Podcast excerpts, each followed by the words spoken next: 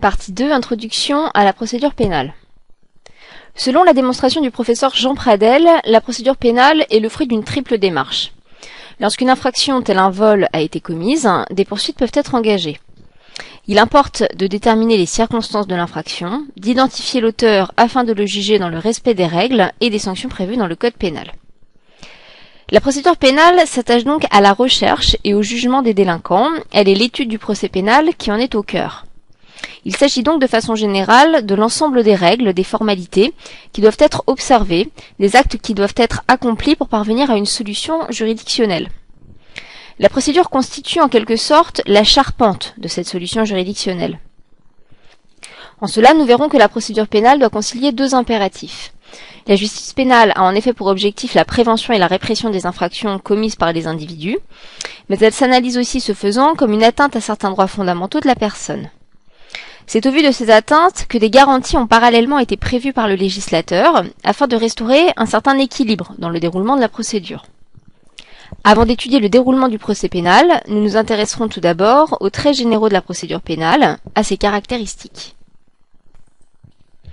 Il va s'agir ici d'étudier les principes propres à la procédure pénale. Certains principes protègent la société, d'autres l'individu, c'est-à-dire la personne poursuivie ou la victime, pour tenter d'aboutir à l'équilibre entre les intérêts en présence.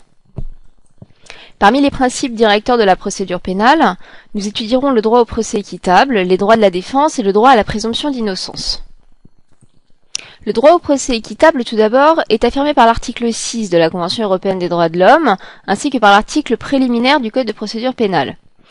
Il réunit un certain nombre de principes essentiels de la procédure. L'article 6 de la Convention européenne des droits de l'homme, consacrant le droit à un procès équitable, dresse certainement la liste la plus étendue de principes essentiels. Ainsi, le premier alinéa de cet article dispose notamment que toute personne a droit à ce que sa cause soit entendue équitablement, publiquement, dans un délai raisonnable, par un tribunal indépendant et impartial. Le deuxième alinéa pose ensuite le principe de la présomption d'innocence. Enfin, le dernier alinéa pose notamment le droit à un interprète ainsi que le droit à un défenseur. À côté de cette notion de droit au procès équitable, la notion de droit de la défense est cependant plus délicate à cerner. En effet, deux conceptions des droits de la défense peuvent être considérées. Une première conception peut conduire à identifier tout d'abord les droits de la défense au procès équitable que nous venons d'étudier au sens de l'article 6 de la Convention européenne des droits de l'homme. Cette équivalence va dans le sens de la décision du Conseil constitutionnel du 2 février 1995, qui avait jugé que le principe du respect des droits de la défense implique, notamment en matière pénale, l'existence d'une procédure juste et équitable, garantissant l'équilibre des droits des parties. Cette assimilation conduit souvent les deux notions à être traitées ensemble et indifféremment par les auteurs. Toutefois, cette conception des droits de la défense peut être considérée comme trop extensive, car elle conduit à inclure parmi les droits de la défense des garanties procédurales, qui, bien qu'en connexion avec ces droits, ne peuvent y être assimilées. En effet, les droits de la défense sont également décrits comme une composante procédurale du droit à une bonne justice, à la différence des garanties institutionnelles relatives au tribunal, que sont l'indépendance et l'impartialité. Ce droit fondamental, de la garantie à une bonne justice, étant lui-même une composante du procès équitable. La Cour européenne des droits de l'homme, dans l'arrêt Borgers contre Belgique du 30 octobre 1991, l'a ainsi énoncé en disant que les droits de la défense sont des éléments de la notion plus large du procès équitable. Ainsi, certaines dispositions de l'article 6 de la Convention européenne des droits de l'homme, telles que le droit à un juge indépendant et impartial ou encore le droit à la présomption d'innocence, débordent à notre sens nettement la notion de droit de la défense. Une seconde conception, plus étroite, pourrait donc conduire à assimiler les droits de la défense à un certain nombre seulement de garanties énumérées dans deux textes internationaux, à l'article 6 de la Convention européenne des droits de l'homme, essentiellement en son paragraphe 3, et à l'article 14, paragraphe 3 du pacte international sur les droits civils et politiques. Sont ainsi notamment consacrés le droit au contradictoire, c'est-à-dire la faculté non seulement de connaître les éléments qui sont nécessaires au succès de ses prétentions, mais aussi la faculté de prendre connaissance et de discuter de toute pièce ou observation présentée au juge en vue d'influencer sa décision. Le droit d'être jugé dans un délai raisonnable, qui est l'écho a posteriori de l'impératif de célérité. Cet impératif vise à sanctionner les carences de l'appareil judiciaire. Le droit à l'égalité des armes, exigeant que chaque partie puisse présenter sa cause dans des conditions qui ne la placent pas dans une situation de désavantage par rapport à son adversaire Il s'agit de l'égalité des armes juridiques, mais aussi de l'égalité des moyens procéduraux. Les droits de la défense comprennent également le droit à l'accès au juge, qui peut être entendu d'un point de vue spatial. Il ne constitue alors qu'un aspect du droit à un tribunal et comprend le droit d'introduire une instance, le droit d'être entendu et le droit d'obtenir une décision. Le droit au juge peut également être entendu d'un point de vue plus humain, touchant alors à des aspects liés à la fonction même de juger. Enfin, parmi les droits de la défense, bien sûr, le droit à un avocat. La personne doit donc disposer du temps et des facilités nécessaires pour préparer sa défense en se défendant soi-même ou en ayant la possibilité, ou l'obligation parfois, d'être assisté d'un avocat. Le domaine d'application des droits de la défense est progressivement étendu tant en aval qu'en amont du procès. Ces droits ne se limitent pas à la phase préparatoire, ils perdurent tout au long de la procédure jusqu'au jugement. Enfin, nous pouvons apporter quelques précisions sur le principe de la présomption d'innocence. La présomption d'innocence est un principe selon lequel toute personne poursuivie ou même simplement soupçonnée d'une infraction reste juridiquement innocente aussi longtemps que sa culpabilité n'est pas constatée définitivement par une juridiction pénale. C'est le mot présomption qui est important. La présomption est légale mais simple, non absolue et peut être combattue par la preuve contraire. Il s'agit donc uniquement d'une possibilité, au mieux d'une probabilité de l'innocence d'une personne inquiétée par la justice pénale. Quels sont alors les fondements de ce principe? D'un point de vue textuel, ils sont multiples. La présomption d'innocence a été affirmée avec éclat dès la déclaration de Louis XVI en date du 1er mai 1788.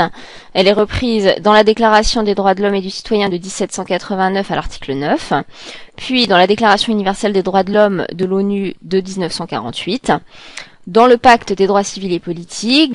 Elle a été consacrée par le Conseil constitutionnel dès 1981 et aujourd'hui elle figure à l'article 6 paragraphe 2 de la Convention européenne des droits de l'homme, puisque cet article dispose que toute personne accusée d'une infraction est présumée innocente jusqu'à ce que sa culpabilité ait été légalement établie. Depuis la loi du 15 juillet 2000, elle figure également à l'article préliminaire du Code de procédure pénale, qui dispose que toute personne suspectée ou poursuivie est présumée innocente tant que sa culpabilité n'a pas été établie. Les atteintes à sa présomption d'innocence sont prévenues, réparées et réprimées dans les conditions prévues par la loi. La présomption d'innocence a donc une valeur constitutionnelle, normative et européenne. Ce principe emporte alors plusieurs conséquences pratiques. Des conséquences tout d'abord quant à la réputation de la personne impliquée. Dans le cas d'une personne actuellement impliquée, l'article 9-1 du Code civil prévoit notamment la possibilité d'insérer un communiqué réparateur dans le cas où une personne, avant toute condamnation, aurait été présentée publiquement comme coupable de faits faisant l'objet d'une enquête ou d'une instruction judiciaire.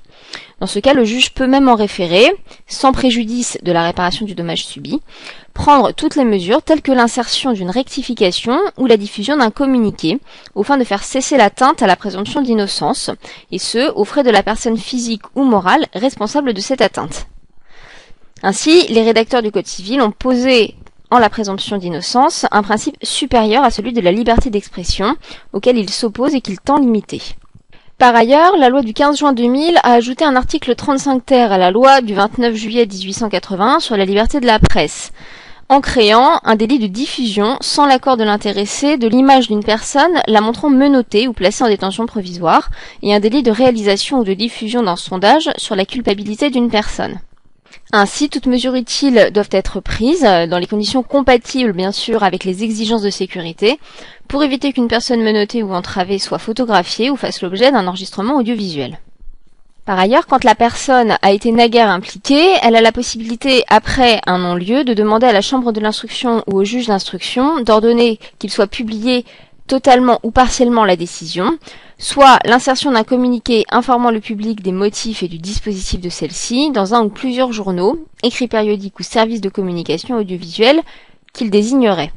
La personne peut également, après un non-lieu, une relaxe ou un acquittement, entamer une action en insertion forcée.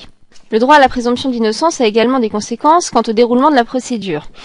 Nous verrons qu'un certain nombre d'actes réalisés lors de la procédure pénale doivent être soumis au principe de légalité et au principe de proportionnalité pour respecter le droit à la présomption d'innocence de la personne poursuivie ou suspectée. Ainsi est-ce notamment le cas lors de la garde à vue ou encore lors de la détention provisoire? Car en effet, il existe plusieurs atteintes possibles au principe de la présomption d'innocence. Certaines atteintes peuvent avoir lieu au cours de la phase préparatoire du procès. La mise en œuvre de certaines institutions suppose au moins une possibilité, voire une probabilité de culpabilité, notamment donc lors de la garde à vue. Certaines atteintes peuvent également avoir lieu lors de l'administration de la preuve.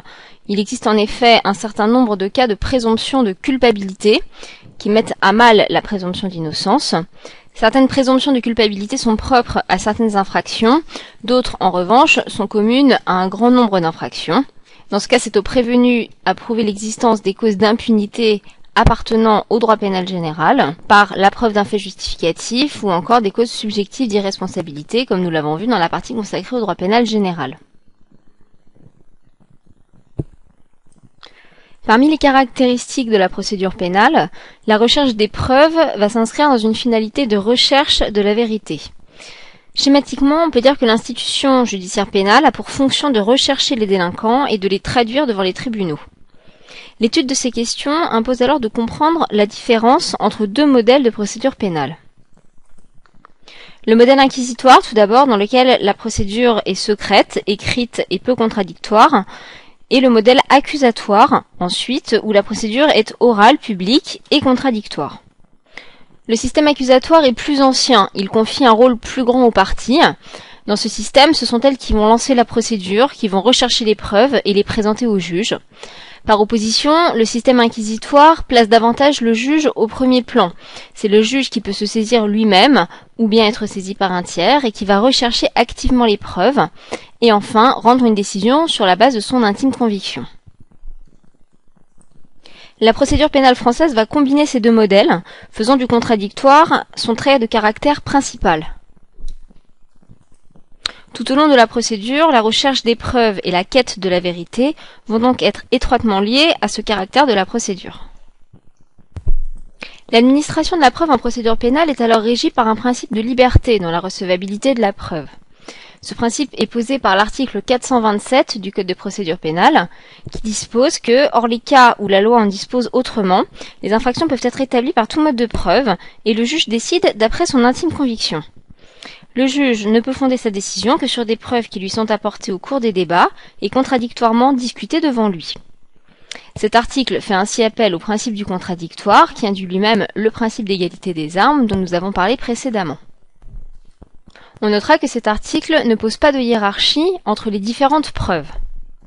On peut d'ores et déjà souligner qu'il existe certaines exceptions au principe de liberté de la preuve. Certaines sont d'ordre général. Nous verrons notamment que pour garantir les droits de la défense, certaines personnes sont particulièrement protégées. C'est le cas notamment de l'avocat et des correspondances qu'il entretient avec son client. De même, pour permettre la libre discussion des parties, le juge ne peut fonder sa décision que sur des preuves qui sont apportées au cours des débats et contradictoirement discutées devant lui. Ainsi, il ne peut pas s'agir d'articles de presse ou alors de sa propre connaissance personnelle du dossier, d'éléments qui ne seraient pas communiqués aux parties. Certaines exceptions concernent certaines infractions, plus précisément. C'est le cas notamment des contraventions qui ne peuvent être prouvées que par procès verbal, rapport de police. Ce n'est qu'à défaut qu'on pourra recourir au témoignage. Mais l'administration de la preuve est également régulée par le principe de la légalité dans l'administration de la preuve. Ce principe concerne tout d'abord les personnels affectés à la recherche des preuves, les magistrats, les policiers, les gendarmes, qui doivent respecter trois principes fondamentaux. Ils doivent tout d'abord respecter le principe de la dignité humaine de la personne impliquée dans une procédure pénale. Ce principe implique de mettre en œuvre les investigations sans qu'il soit fait usage de la force physique ou morale ou de traitements inhumains ou dégradants. Ainsi, l'article 3 de la Convention européenne des droits de l'homme interdit la torture et les peines ou traitements inhumains et dégradants. La France a ainsi été condamnée plusieurs fois par la Cour européenne des droits de l'homme en raison de sévices commis par les policiers, lors de la garde à vue ou bien au cours de l'audience, pour une personne qui purgeait sa peine également, ou alors des décisions concernant le port de menottes à tous les stades de la procédure, qui, s'il ne constitue pas un traitement inhumain et dégradant attentatoire à la dignité humaine, nécessite que soient vérifiées les conditions de proportionnalité pour qu'une telle mesure soit appliquée, à savoir que la mesure soit nécessaire et suffisamment nécessaire pour ne pas être sanctionnée. En droit positif français, on limite le port des menottes à trois situations, au risque d'évasion tout d'abord, au cas de danger pour la vie de la personne, ou également en cas de danger pour les autres personnes. Les personnes chargées des investigations doivent également respecter un principe de nécessité. Il doit y avoir une proportion entre les moyens mis en œuvre et l'objectif à atteindre. tous les procédés de preuve ne sont pas utilisables, car ils peuvent heurter des valeurs protégées par la Cour européenne des droits de l'homme, telles que le respect de l'intimité de la vie privée ou encore le droit à la liberté d'expression. L'État ne peut porter atteinte à ces principes que si les actes d'investigation sont vraiment nécessaires pour qu'ils soient légitimes. Ainsi, l'article 8 de la Convention européenne des droits de l'homme prévoit que toute personne a droit au respect de sa vie privée et familiale, mais envisage dans son alinéa second des possibilités d'ingérence de l'État dans certains secteurs notamment pour la défense de l'ordre public et la défense des infractions. Ces ingérences doivent d'abord être prévues par la loi, elles doivent être nécessaires dans une société démocratique. Il faut donc apprécier la proportionnalité entre la violation de la vie privée et les objectifs de l'État. Enfin, les autorités sont soumises à un principe de loyauté dans la recherche des preuves. Ce principe n'est pas prévu par la loi, il ressort de la jurisprudence dans de nombreux cas. Toutefois, il n'existe pas de définition positive de ce qu'est la loyauté dans la recherche des preuves. En droit français, le point de départ en matière de loyauté de preuve est ancien, puisqu'un arrêt de 1888 avait jugé que le procédé employé par un juge s'écartait des règles de la loyauté que doit observer toute information et constituait pour cela même un acte contraire au devoir à la dignité du magistrat. Un arrêt de 1952 peut également être perçu comme fondateur du principe de loyauté, jugeant qu'un officier de police judiciaire agissant sur commission rogatoire d'un magistrat instructeur ne pouvait organiser un entretien téléphonique entre deux personnes en dictant à l'une les questions à poser à l'autre afin de confondre cette dernière. L'étude du principe de loyauté résulte donc d'une étude au cas par cas qui va permettre d'effectuer un certain tri entre les situations. Il faut caractériser la mise en place de tromperies, de chantage, de menaces, de tout type de procédé qui supprimerait le libre arbitre de la personne en cause. En pratique, ce sont des observations obtenues souvent par stratagème. Ainsi, la provocation à commettre une infraction est déloyale quand cela provoque l'infraction. En revanche, est considérée loyale l'attitude de quelqu'un qui provoquerait simplement la preuve de l'infraction préexistante. Ainsi, l'observation passive, qui consiste à mettre en place un stratagème, est considérée loyale. Outre ces observations passives, la loi dite Perben 2 du 9 mars 2004 a offert la possibilité aux forces de police de procéder à des infiltrations actives pour des réseaux criminels dans des cas précis. Il faut que les conditions prévues par la loi soient remplies. Ces infiltrations ne peuvent porter que sur des infractions limitativement prévues à l'article 706-73 du Code de procédure pénale.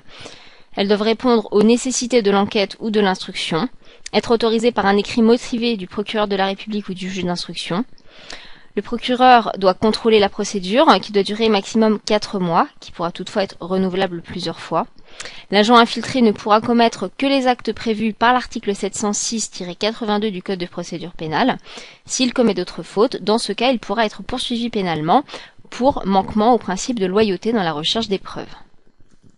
Si le principe de l'égalité dans l'administration de la preuve s'impose donc aux personnes chargées des investigations, il s'impose également aux tiers tenus de collaborer à la recherche de la vérité. C'est le cas tout d'abord des témoins, qui sont tenus de déposer et de dire la vérité en raison du serment qu'ils ont prêté. Est ainsi condamné le faux témoignage. En revanche, cette obligation ne vaut pas pour les personnes détentrices d'un secret professionnel, les médecins, les avocats, les avoués, les notaires, les huissiers ou encore les ministres du culte. On notera néanmoins qu'il existe un bémol pour les avocats et les notaires en cas de doute sur une infraction de blanchiment d'argent en raison de trafic de stupéfiants ou d'activités criminelles organisées. Dans ce cas, ils doivent déclarer au procureur de la République les cas de blanchiment d'argent qu'ils pourraient connaître ou même soupçonner dans leur profession. Ils en informent le bâtonnier qui s'en fait le témoin auprès du procureur de la République. De même, l'obligation de déposer ne vaut pas pour les journalistes en raison du secret des sources qu'ils utilisent, ils ne sont pas tenus de divulguer les informations qu'ils recueillent lors de leurs investigations. C'est ce qui ressort de l'article 109 alinéa 2 du Code de procédure pénale. Enfin, les parties civiles, pour leur part, ne sont pas tenues de témoigner et de déposer comme témoins, car ce sont des parties. Il y a une incompatibilité entre la qualité de partie et celle de témoin. Mais elles recherchent elles aussi des éléments de preuve pour faire valoir leur statut de victime et établir le lien entre la personne présentée et l'infraction. La jurisprudence est alors bienveillante à l'égard des parties civiles. Dans leur cas, elle admet que les parties civiles puissent procéder à des enregistrements dits clandestins à l'insu d'une personne et sans pour autant avoir obtenu l'autorisation préalable d'un magistrat ou d'officier de police judiciaire, dès lors que ces enregistrements ne constituent que des moyens de preuve pouvant être discutés contradictoirement. Dans ce cas, ils seront recevables. À la différence de cette jurisprudence bienveillante, nous verrons ultérieurement que la loi encadre strictement le recours à de tels procédés pour ce qui est des autorités d'enquête et des autorités judiciaires. Même s'il n'existe pas de hiérarchie entre les différents modes de preuve, plusieurs catégories de preuves peuvent être distinguées, à savoir les écrits, les déclarations des personnes et les indices. En matière pénale, les écrits n'ont pas de valeur probante particulière. Au sein des écrits, on peut trouver des procès-verbaux qui, eux, ont une place particulière. Un procès-verbal n'a de valeur probante que s'il est régulier en la forme, si son auteur est compétent et s'il rapporte ce que son auteur a vu ou entendu. Les procès-verbaux constatant des contraventions font foi jusqu'à preuve du contraire. La preuve contraire ne peut alors être rapportée que par témoignage ou par écrit.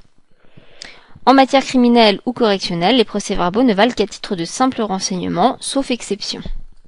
Au sein des déclarations des personnes, on trouve le témoignage et l'aveu. Le témoignage est la déclaration faite en justice sous la foi du serment de ce qui a été vu ou entendu. Le témoin a l'obligation de témoigner, il peut être contraint de déférer et de comparaître par la force publique, et s'il ne défère pas, il encourt une peine d'amende.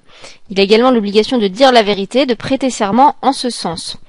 Le faux témoignage est une infraction pénale qui est punie de 5 ans d'emprisonnement et de 75 000 euros d'amende. L'aveu, pour sa part, est un élément de preuve soumis à l'intime conviction du juge. L'aveu n'est plus considéré comme la reine des preuves, car il existe de nombreux risques inhérents à son recueil. Il doit être librement consenti, volontaire et spontané, en ce sens est notamment prohibé l'utilisation de sérum de vérité, mais également de l'hypnose. Enfin, parmi les modes de preuve, les indices sont des éléments de preuve qui sont soumis également à l'intime conviction du juge. Les modes d'obtention de ces indices sont variés, nous les étudierons parfois plus en détail dans certaines parties de ce cours, notamment lorsque nous présenterons les phases d'enquête et d'instruction. Ces indices nous font en premier lieu penser à la perquisition, à la fouille corporelle ou encore aux écoutes téléphoniques. Toutefois, on peut d'ores et déjà noter que le développement des technologies de l'information et de la communication et leur introduction en procédure pénale offrent désormais de nouveaux moyens d'investigation à la disposition des enquêteurs. S'ajoutent désormais aux perquisitions simples des perquisitions informatiques, mais également la possibilité de mettre en place des dispositifs techniques ayant pour objet, sans le consentement des intéressés, de capter à distance des données informatiques, de les enregistrer, de les conserver et de les transmettre. Ainsi, les façons de rapporter ces indices évoluent constamment. À l'instar du professeur Jean Pradel, on peut définir le procès pénal comme une suite plus ou moins longue d'actes divers, accomplis par des autorités publiques et visant à tirer d'une infraction toutes les conséquences qu'elle comporte. Une étude chronologique de ces actes peut nous conduire en premier lieu à étudier la phase de recherche et de constat de l'infraction, la phase d'enquête. Nous étudierons ensuite les actions nées de l'infraction ainsi que le déclenchement et l'orientation des poursuites. Nous détaillerons enfin les différents modes de poursuite avant d'aboutir à la phase de jugement. L'enquête correspond à la partie du procès pénal qui va se dérouler avant le déclenchement des poursuites. À ce stade, elle est menée par les enquêteurs qui ont pour mission principale de rechercher les infractions, de les constater, d'en rassembler les preuves, d'en identifier les auteurs et les appréhender. Ce rôle est essentiellement dévolu à la police, qui va être considérée comme un auxiliaire de l'autorité judiciaire. Elle a alors pour nom la police judiciaire. On la distingue de la police administrative qui, pour sa part, va jouer un rôle préventif et aura pour mission d'assurer l'ordre. La police judiciaire est composée de trois grandes catégories d'enquêteurs, parmi lesquels les officiers de police judiciaire, les OPJ, les agents de police judiciaire, APJ, et les agents de police judiciaire adjoints. On y ajoute également les fonctionnaires et agents auxquels sont attribuées par la loi certaines fonctions. C'est ce que dispose l'article 15 du Code de procédure pénale.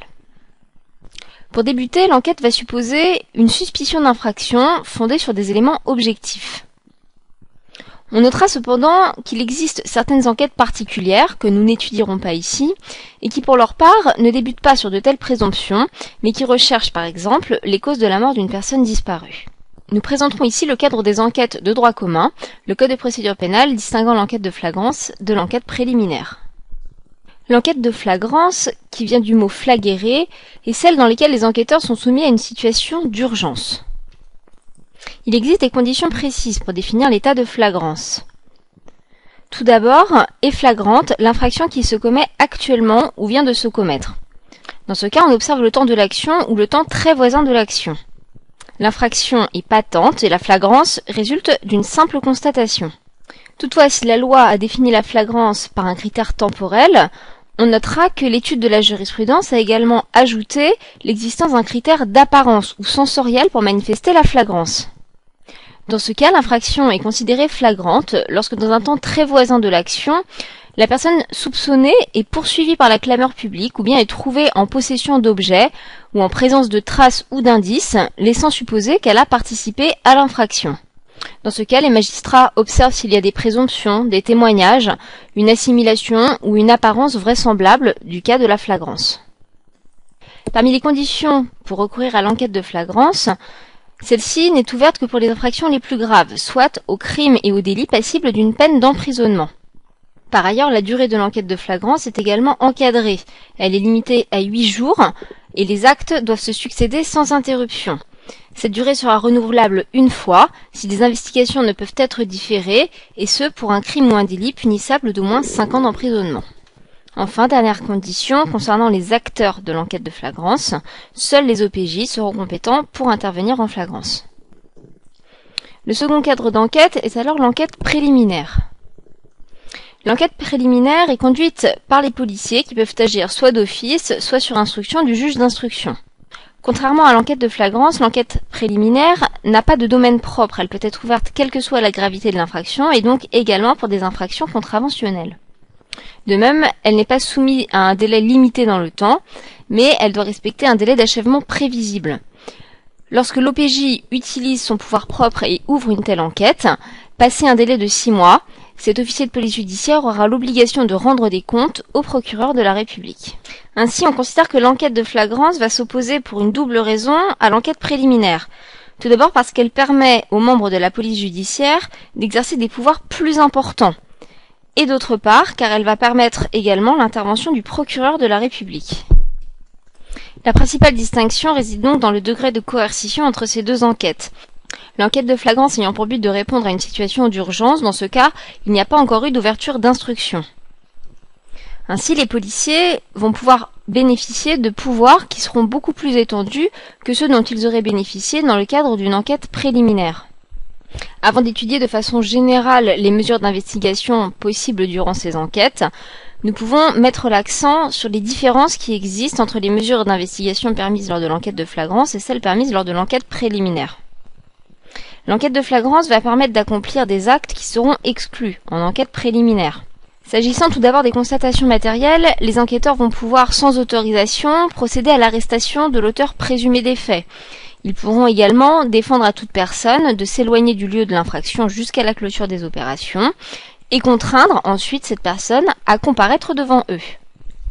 S'agissant de mesures d'investigation à proprement parler, les officiers de police judiciaire en flagrance pourront procéder à des perquisitions et des saisies sans l'assentiment de l'intéressé, sans l'autorisation judiciaire, et ce, quelle que soit la peine encourue. C'est ce que dispose l'article 56 du Code de procédure pénale. L'enquête de flagrance donne également la possibilité d'accomplir certains actes possibles en enquête préliminaire, mais cette fois sans autorisation judiciaire.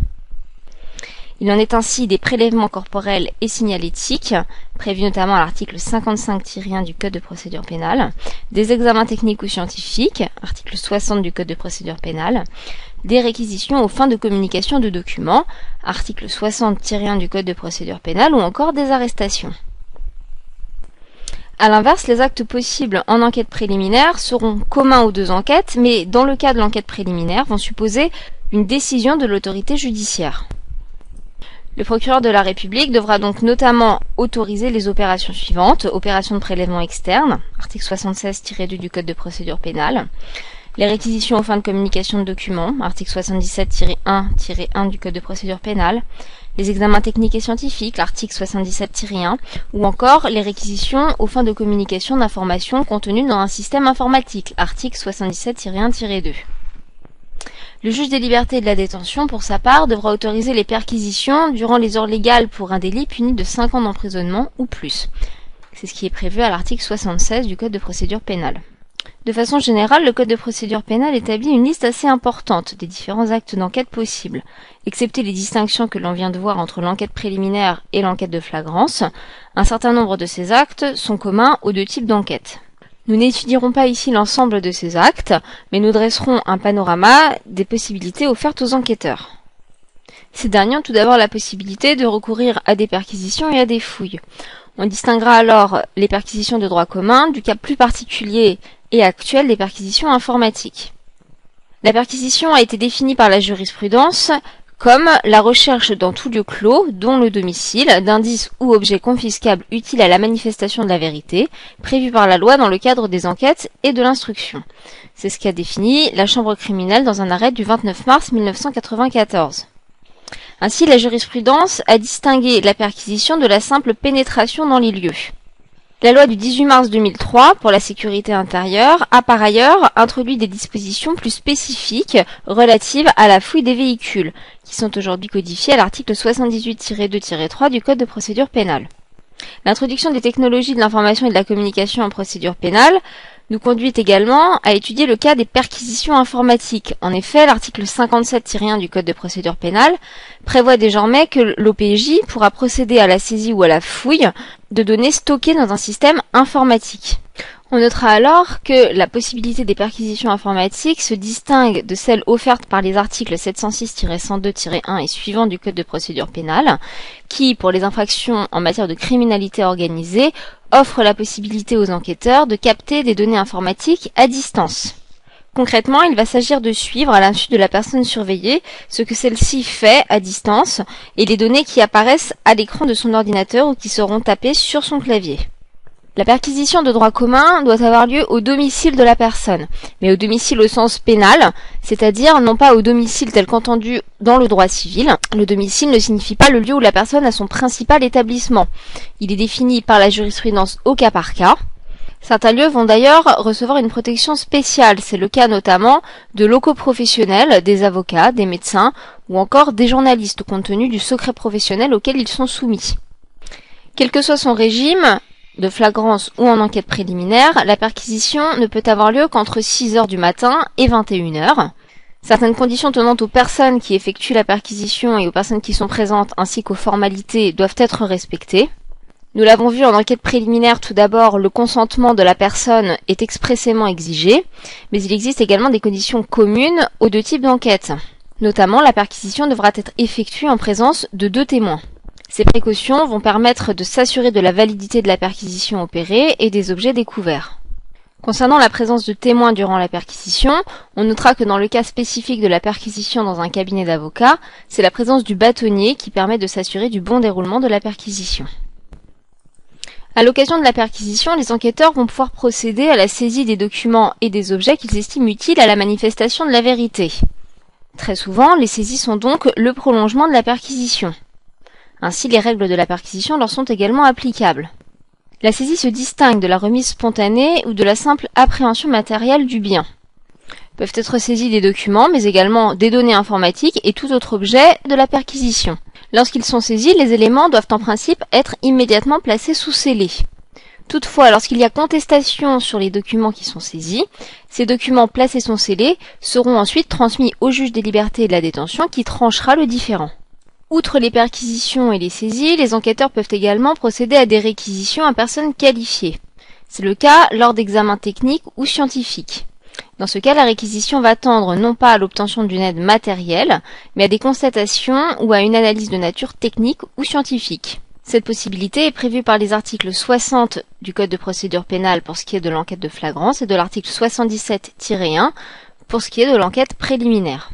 Le procureur de la République et sur son autorisation l'officier de police judiciaire a également le droit de procéder à des réquisitions judiciaires, c'est-à-dire le droit de demander à toute personne, tout établissement ou organisme privé ou public ou administration publique de lui remettre des documents intéressant l'enquête, sans que puisse être opposé, sauf motif légitime, le secret professionnel.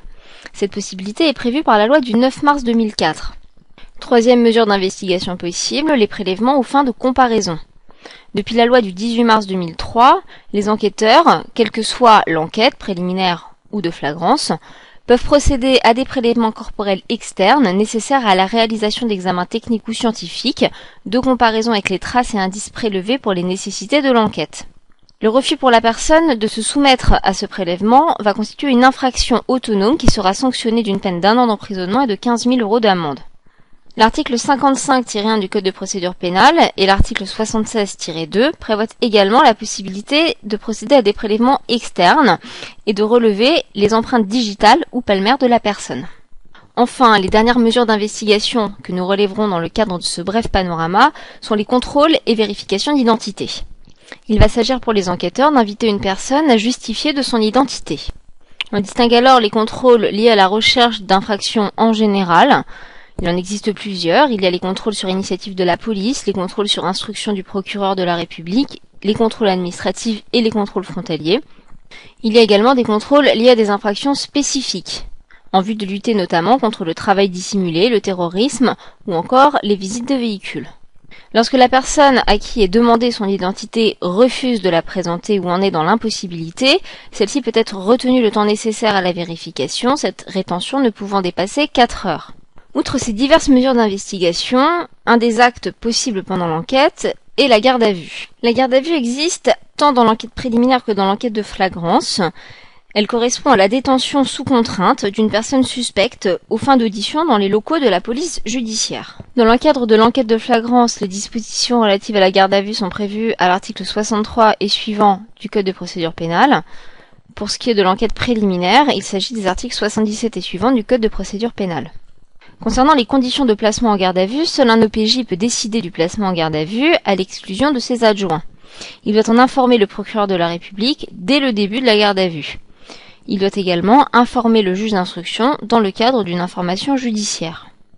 La personne placée en garde à vue est obligatoirement un suspect, c'est-à-dire une personne à l'encontre de qui il existe des indices faisant présumer qu'elle a commis ou tenté de commettre une infraction. Toutefois, la loi n'exige pas que les indices relevés contre la personne présentent une certaine gravité. La durée de la garde à vue est en principe limitée à 24 heures. C'est la durée initiale du placement. Toutefois, des prolongations sont possibles. Tout d'abord, une prolongation de droit commun de 24 heures qui amène donc la garde à vue à une durée totale de 48 heures. Dans l'enquête sur infraction flagrante, cette prolongation est autorisée par écrit par le procureur de la République, qui peut subordonner son autorisation à la présentation préalable de la personne placée en garde à vue. Cette prolongation peut alors avoir lieu par un moyen de télécommunication visuel, c'est-à-dire par visioconférence. Dans l'enquête préliminaire, cette prolongation est subordonnée obligatoirement à la présentation préalable de la personne au procureur de la République. Exceptionnellement, le procureur peut l'en dispenser par décision écrite et motivée. Outre cette prolongation de droit commun, il peut y avoir également des prolongations supplémentaires, exceptionnelles. En matière de stupéfiants, de criminalité et de délinquance organisée, 48 heures supplémentaires sont possibles, amenant alors la garde à vue à une durée totale de 96 heures, soit 4 jours. La garde à vue est possible après autorisation du juge du siège, c'est-à-dire le juge des libertés et de la détention ou le juge d'instruction. En matière de terrorisme, une dernière prolongation de 24 heures supplémentaires peut s'ajouter aux 96 heures précédentes, portant la garde à vue à une durée maximale de 120 heures, soit 6 jours. On notera que des règles spécifiques existent concernant la garde à vue du mineur, puisque les mineurs, en fonction de leur âge, ne peuvent pas tous être maintenus en garde à vue. Cependant, nous n'étudierons pas ces règles en détail dans le cadre de ce cours. Ces règles spécifiques peuvent être trouvées à l'article 4 de l'ordonnance du 2 février 1945 concernant les mineurs délinquants. Le point de départ de la durée de la garde à vue est idéalement placé au moment du placement en garde à vue, donc au moment de la notification des droits au gardé à vue. Toutefois, si une personne s'est présentée spontanément, les officiers de police judiciaire ne sont pas tenus de la placer en garde à vue pendant son audition. Si à l'issue de cette audition ils décident de la placer en garde à vue, la mesure est calculée à compter de l'heure d'arrivée de la personne. Le point de départ est donc fixé rétroactivement. Par ailleurs, il existe plusieurs cas où il n'est pas possible de fixer le point de départ de la garde à vue à la notification des droits et où celle-ci doit remonter à un événement antérieur. Dans le cadre d'une vérification d'identité, la durée de rétention s'impute sur la garde à vue. Parfois, enfin, la notification des droits, sans être tardive, n'est pas concomitante avec la privation de liberté. Le délai est alors calculé à compter tantôt de l'arrivée de la personne dans les services de police, tantôt à compter de l'arrestation de la personne sur la voie publique. La personne placée en garde à vue bénéficie alors d'un certain nombre de garanties. Elle a le droit tout d'abord de ne pas être brutalisée. Les abus des services de police sont particulièrement contrôlés. Elle doit également être informée sur ses droits. Informée par un officier de police judiciaire ou un agent de police judiciaire sous le contrôle de l'officier de police judiciaire. Elle a notamment le droit de faire prévenir un proche, de bénéficier d'un examen médical et de s'entretenir avec un avocat. Doit également lui être notifié le droit de garder le silence. Concernant spécifiquement l'intervention de l'avocat, la personne peut, dès le début de la mesure de garde à vue, désigner un avocat de son choix et le cas échéant, il peut lui en être désigné un d'office. L'avocat désigné doit être informé de la nature et de la date de l'infraction recherchée. Il pourra s'entretenir avec son client dans les conditions qui garantissent la confidentialité de l'entretien. Depuis la loi du 14 avril 2011 réformant la garde à vue, les droits de la défense ont été renforcés. Cette loi prévoit que la première audition ne pourra débuter avant un délai de carence, un délai de deux heures, permettant à l'avocat de se présenter en garde à vue. Si l'audition a débuté, les policiers devront l'interrompre afin de permettre à l'avocat de s'entretenir avec son client avant de reprendre en présence de l'avocat les auditions. L'avocat pourra alors poser des questions à la fin de l'audition. Toutefois, si les nécessités de l'enquête l'exigent, à titre exceptionnel, l'audition pourra débuter immédiatement, de même que la présence de l'avocat pourra être reportée sur autorisation écrite et motivée du procureur de la République. Néanmoins, bien que marquant une progression en faveur des droits de la défense, on notera que cette loi permet uniquement à l'avocat de demander de consulter le procès verbal de notification de placement de la personne en garde à vue et de notification de ses droits, le certificat médical établi en application de l'article 63-3 du Code de procédure pénale, ainsi que les procès verbaux d'audition déjà réalisés de son client si toutefois il en existe, et sans pouvoir en demander ou en prendre une quelconque copie. En réalité, l'avocat n'a pas réellement accès au dossier de la procédure. Des actions d'avocats ont commencé à être menées pour dénoncer ce problème. Pour la première fois, le 30 décembre 2013, une jurisprudence a jugé en faveur de l'avocat que celui-ci n'avait pu accéder au dossier de l'enquête pendant la durée de la garde à vue et ainsi a annulé une garde à vue. Quelques jours plus tard, la 23e chambre du tribunal correctionnel de Paris le 3 janvier 2014, annulé à nouveau un procès verbal d'audition d'une personne placée en garde à vue en affirmant que l'avocat n'avait pu avoir accès au dossier pendant la durée de la mesure. Ces deux décisions jurisprudentielles pourraient faire espérer une évolution en la matière. Elles ont eu lieu quelques jours avant la présentation du projet de loi de transposition de la directive du 22 mai 2012 sur le droit à l'information dans le cadre des procédures pénales. C'est une directive qui vise à harmoniser à l'échelle européenne le niveau d'information dont les personnes faisant l'objet de procédures pénales doivent bénéficier et qui traite plus particulièrement de la situation des personnes dans le cadre de ces procédures qui sont temporairement privées de liberté. Toutefois, ce projet de loi ne propose en réalité que de permettre à l'avocat d'accéder au procès verbal d'interpellation de la personne gardée à vue, ce qui n'est pas suffisant et est loin de permettre à l'avocat d'assister effectivement la personne gardée à vue en lui donnant accès à l'entier dossier d'enquête. Les discussions en la matière sont nombreuses et le débat est loin d'être terminé. Cette brève présentation de la phase d'enquête peut enfin nous conduire à aborder la question du contrôle de l'enquête. Si l'enquête est menée par la police judiciaire, elle l'est sous la direction du procureur général de la République et la surveillance du procureur général. Le rôle du parquet est en effet très important dans la direction des enquêtes. Il est prévu à l'article 12 du Code de procédure pénale que la police judiciaire est placée sous la direction du procureur de la République. Corollairement, le procureur de la République doit être tenu informé du bon déroulement de l'enquête. Nous l'avons vu, le rôle du procureur de la République est d'ailleurs plus ou moins important selon le cadre d'enquête dans lequel on se situe. Il doit notamment, dans l'enquête préliminaire, fixer le délai dans lequel l'enquête doit être accomplie. Son pouvoir est renforcé en enquête de flagrance puisqu'il a le pouvoir de prolonger cette enquête selon les conditions de durée légalement fixées. Il doit en outre contrôler les conditions matérielles de déroulement de la garde à vue et pour cela, il a notamment l'obligation de visiter les locaux de garde à vue au moins une fois par an et chaque fois qu'il l'estime nécessaire. Outre ce contrôle du procureur de la République, les actions en nullité peuvent également permettre de contrôler le bon déroulement de l'enquête. Les seules nullités de l'enquête peuvent être directement invoquées devant la juridiction de jugement ou devant la chambre de l'instruction. Le Code de procédure pénale prévoit deux grands types de nullités, les nullités textuelles et les nullités substantielles, auxquelles peuvent être rajoutées des nullités d'ordre public. Néanmoins, qu'elles soient textuelles ou substantielles, les nullités ne pourront pas être prononcées de plein droit, il faudra démontrer la manifestation d'un grief à l'encontre de la personne. L'annulation pourra alors porter sur toute ou partie de la procédure. Dans ce cas, les actes annulés seront retirés du dossier ou cancellés. En principe, seuls seront annulés les actes affectés de l'irrégularité constatée et ceux dont ils sont le support nécessaire. À titre d'exemple, les causes de nullité sont multiples. Il peut notamment s'agir d'un retard dans la notification des droits à la personne placée en garde à vue, ou encore la violation de son droit à voir un médecin. La notion d'action est une notion fondamentale du procès pénal. Le procès pénal va donner lieu à deux actions.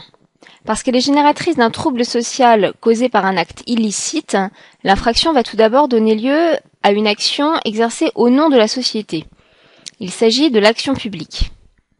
Par ailleurs, parce qu'elle est également parfois génératrice d'un préjudice matériel ou moral pour la victime, l'infraction va également donner naissance à une action exercée cette fois par la victime en vue d'obtenir réparation, soit par l'octroi d'un avantage matériel compensatoire, soit par l'établissement de la culpabilité du prévenu. Il s'agit alors de l'action civile. Concernant tout d'abord l'action publique, historiquement, en législation, plusieurs systèmes sont concevables. On peut tout d'abord décider que la victime seule ou ses héritiers pourront exercer l'action publique dans leur intérêt propre. Il s'agit d'un système d'accusation privée.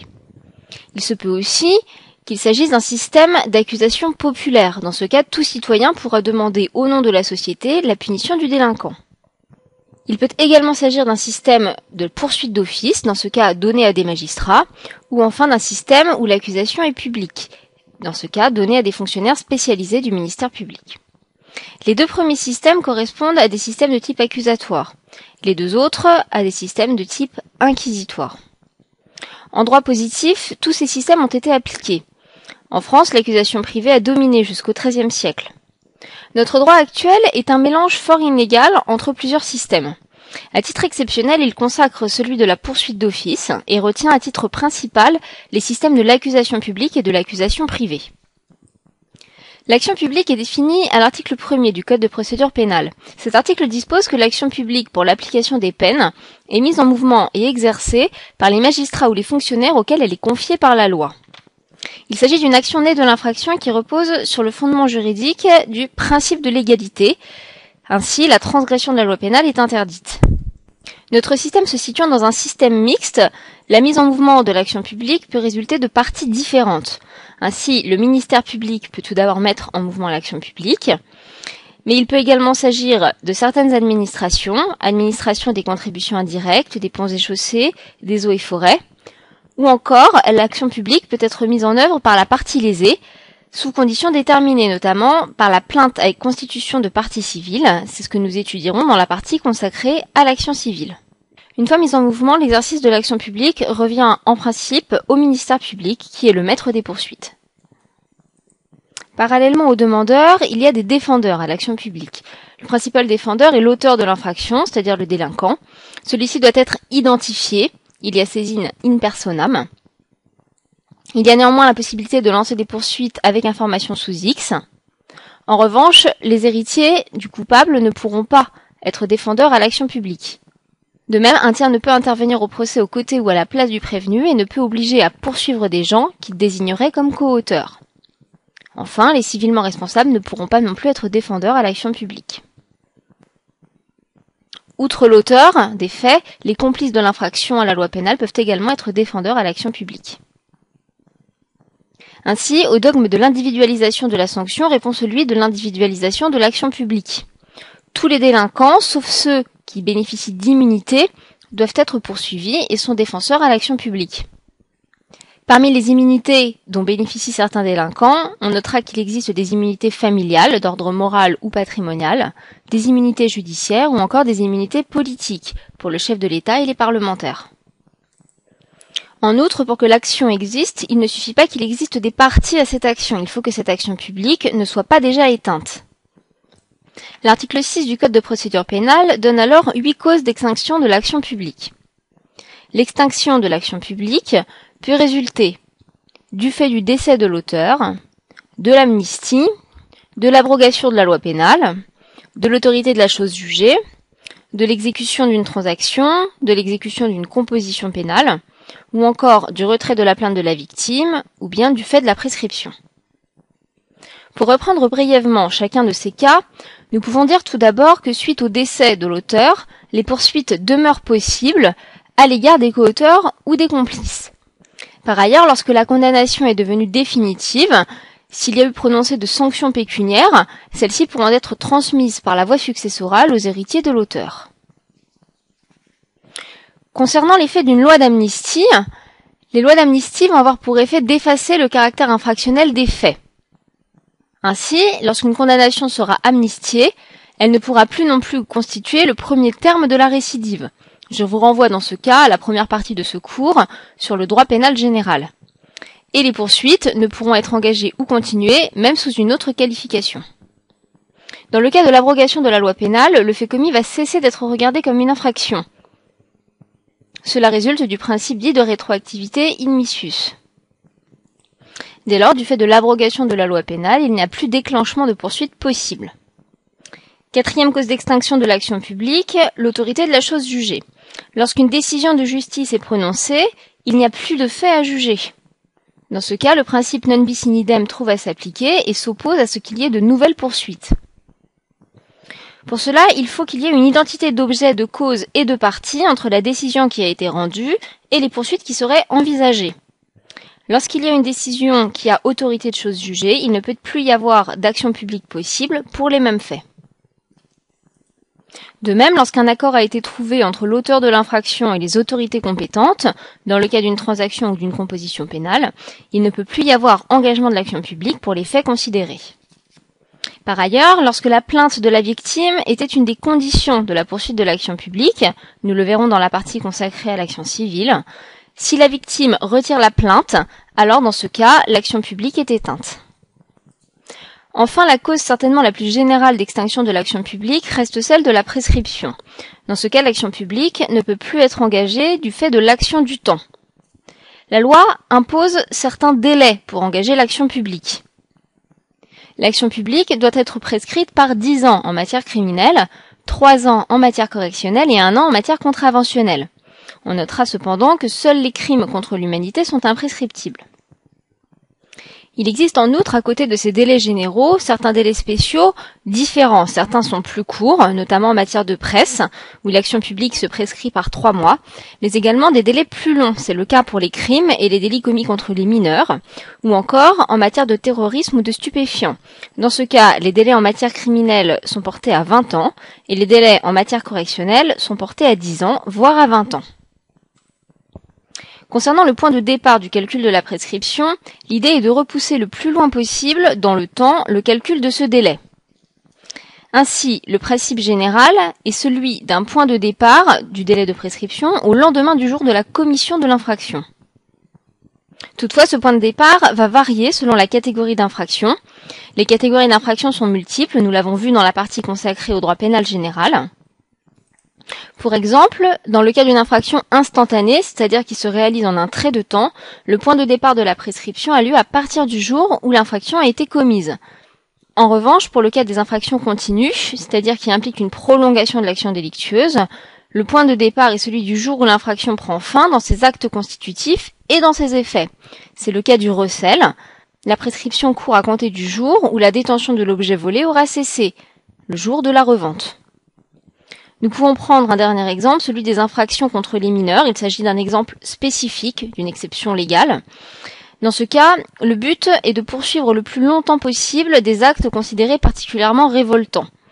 Dans ce cas, le point de départ de la prescription court à partir du jour de la majorité du mineur. Sachant qu'à cela s'ajoutent des délais particuliers de prescription, ainsi, on aboutit à la situation suivante.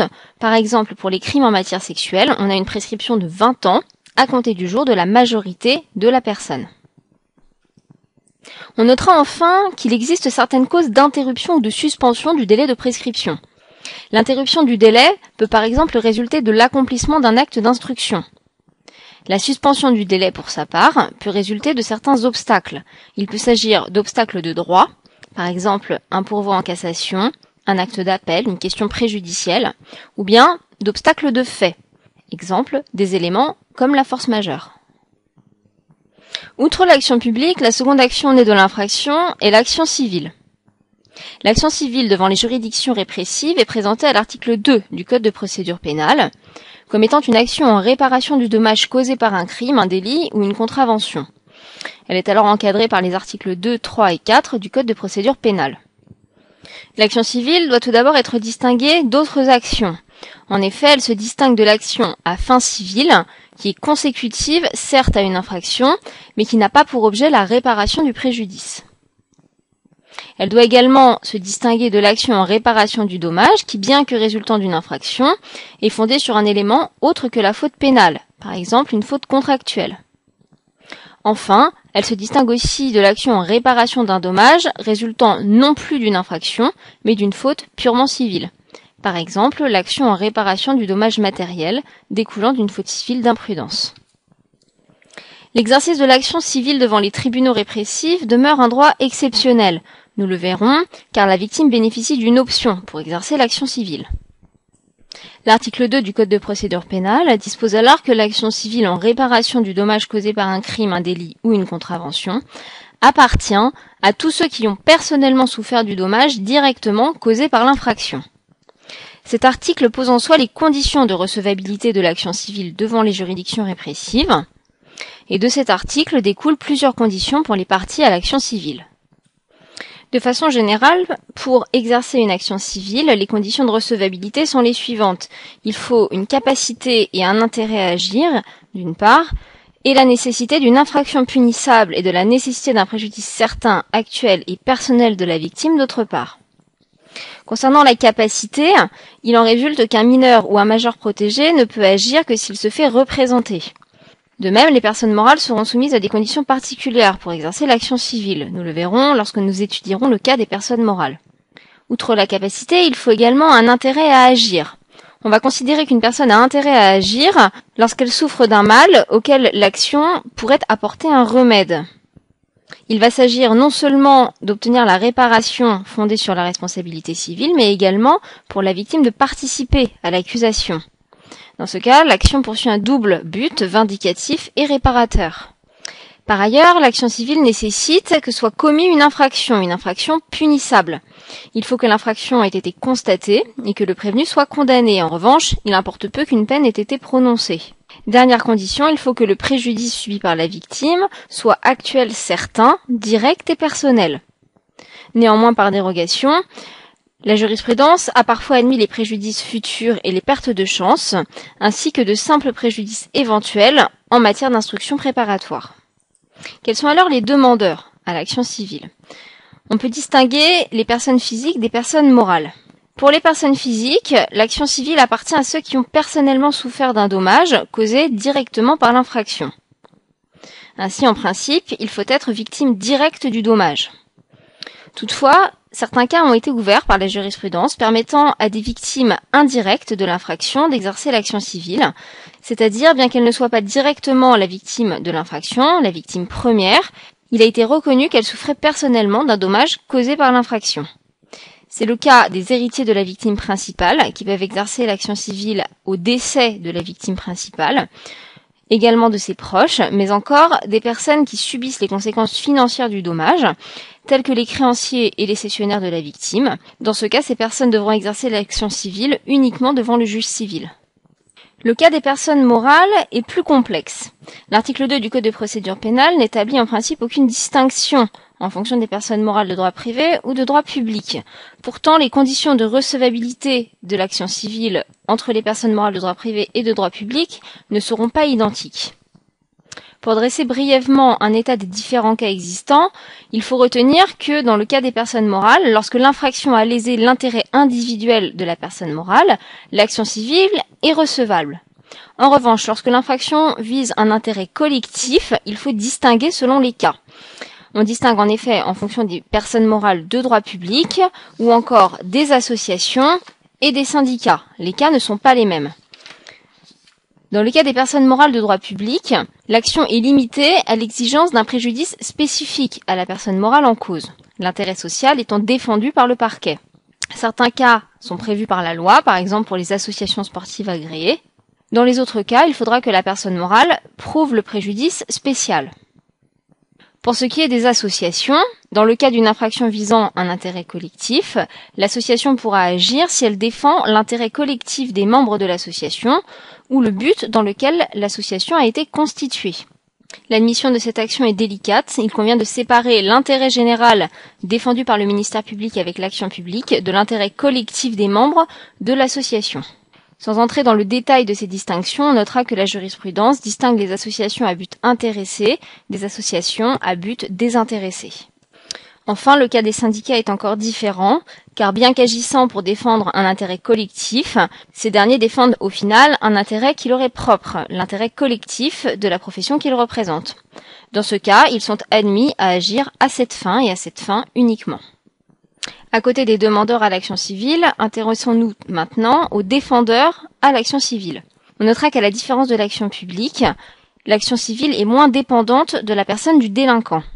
L'action civile peut être exercée contre l'auteur de l'infraction, qu'elle soit personne physique ou morale, mais également contre toute personne qui serait impliquée par les conséquences civiles du dommage. Ainsi, outre l'auteur de l'infraction, l'action civile peut être dirigée contre les héritiers, qui vont recueillir dans leur succession la dette née de l'obligation d'indemniser la victime.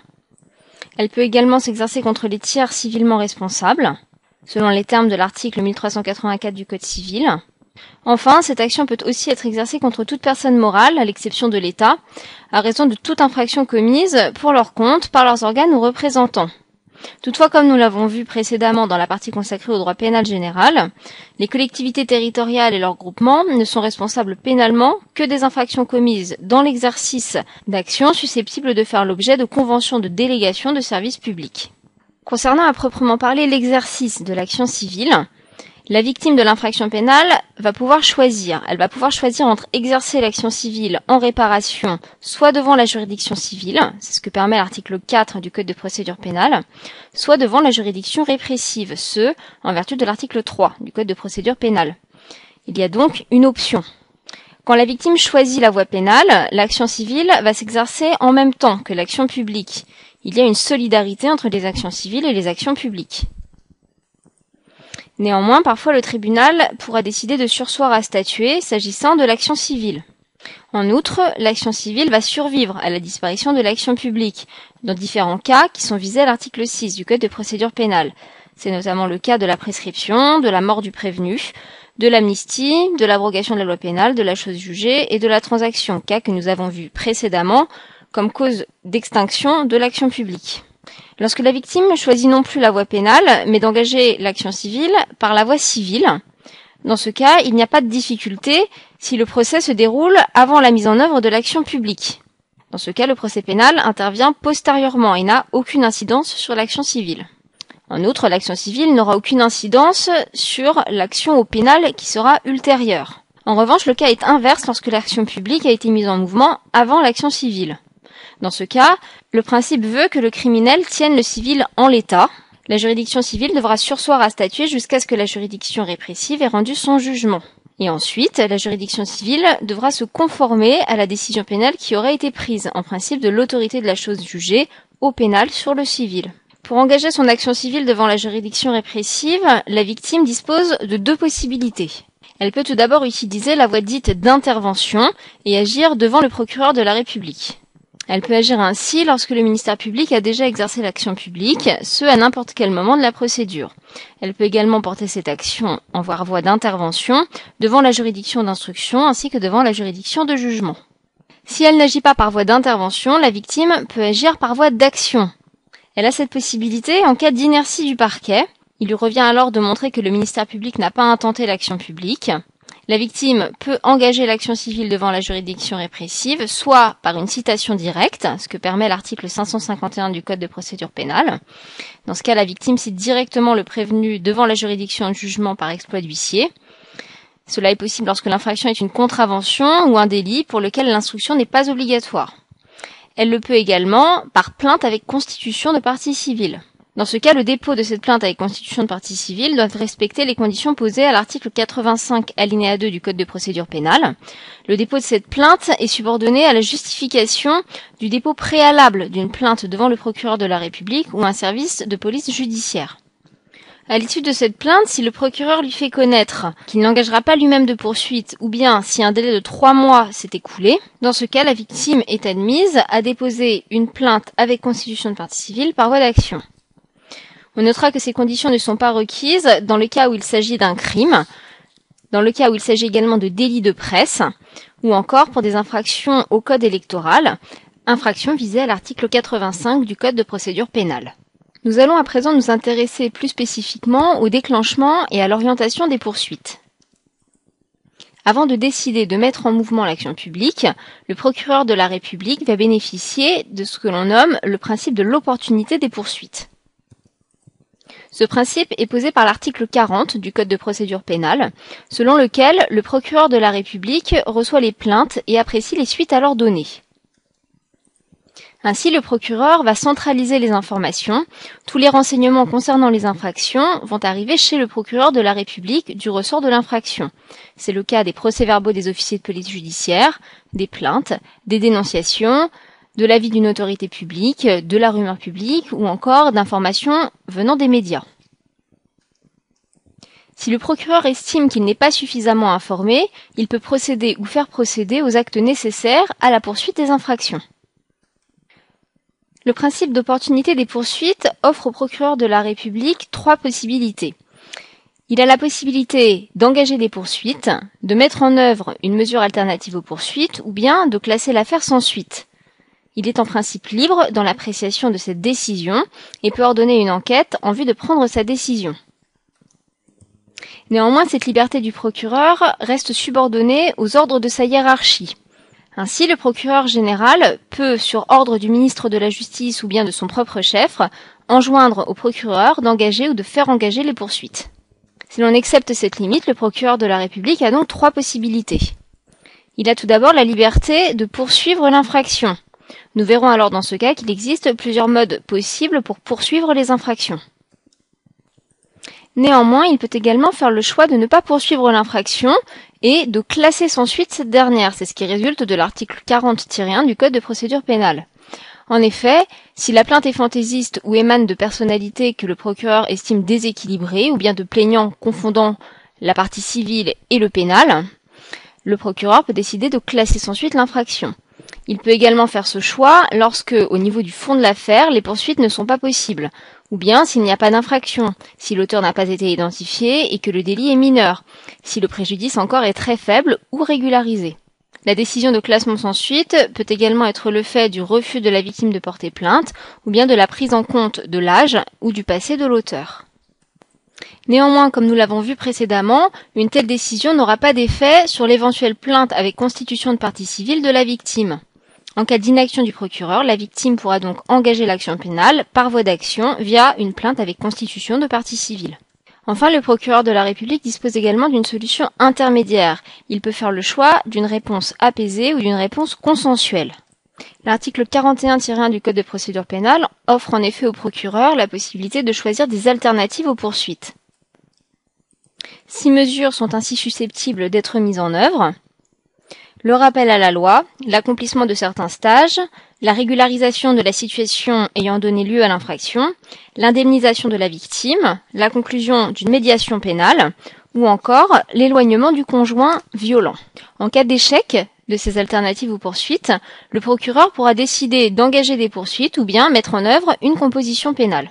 En cas de succès de ces alternatives, le procureur restera libre de pouvoir classer sans suite l'infraction ou bien de déclencher quand même les poursuites.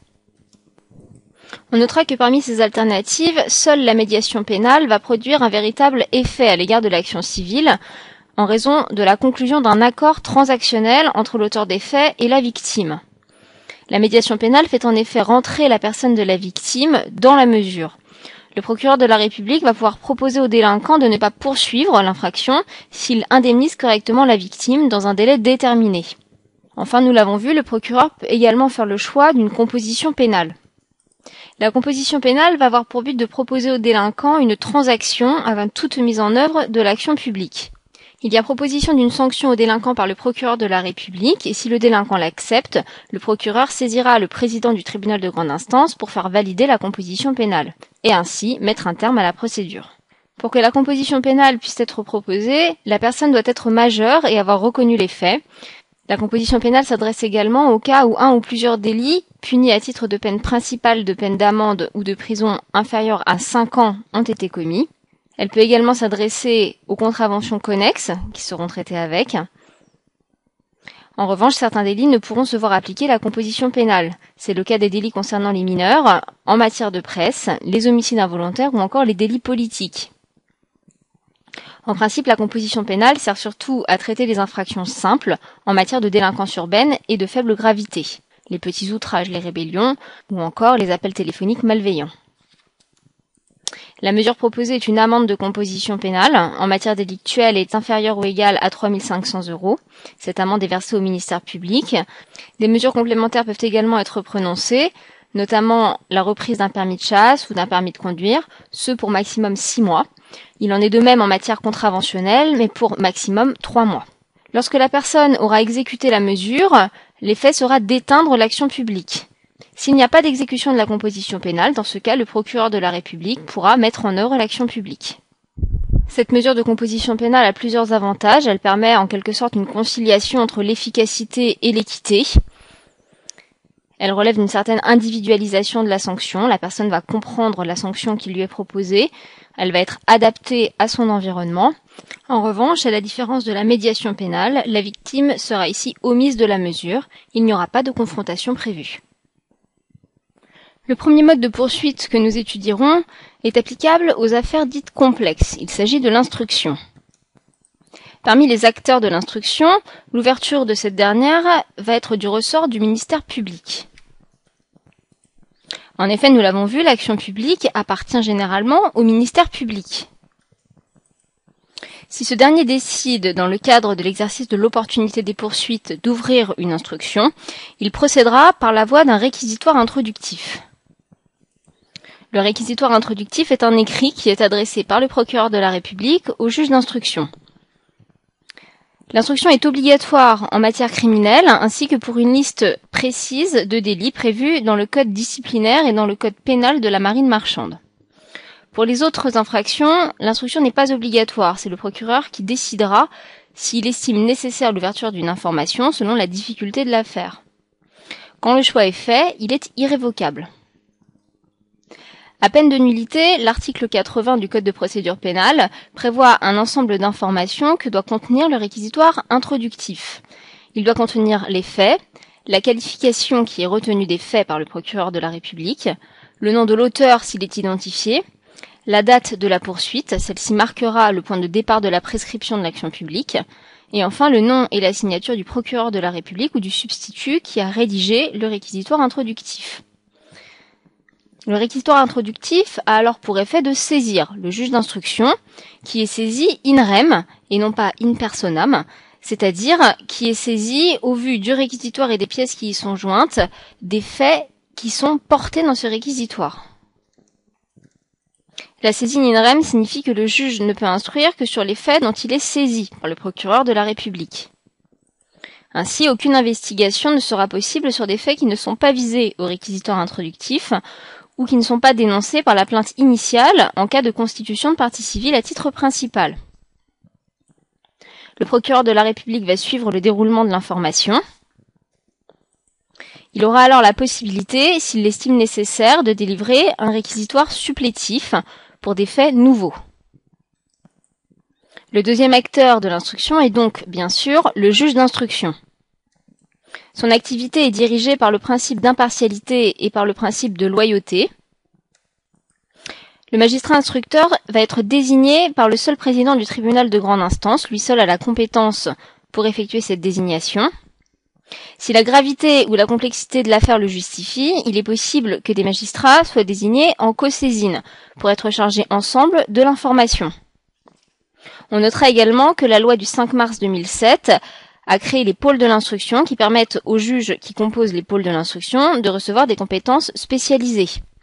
Par exemple, une compétence exclusive relative aux informations criminelles. L'article 52 du Code de procédure pénale prévoit alors la compétence territoriale du juge d'instruction.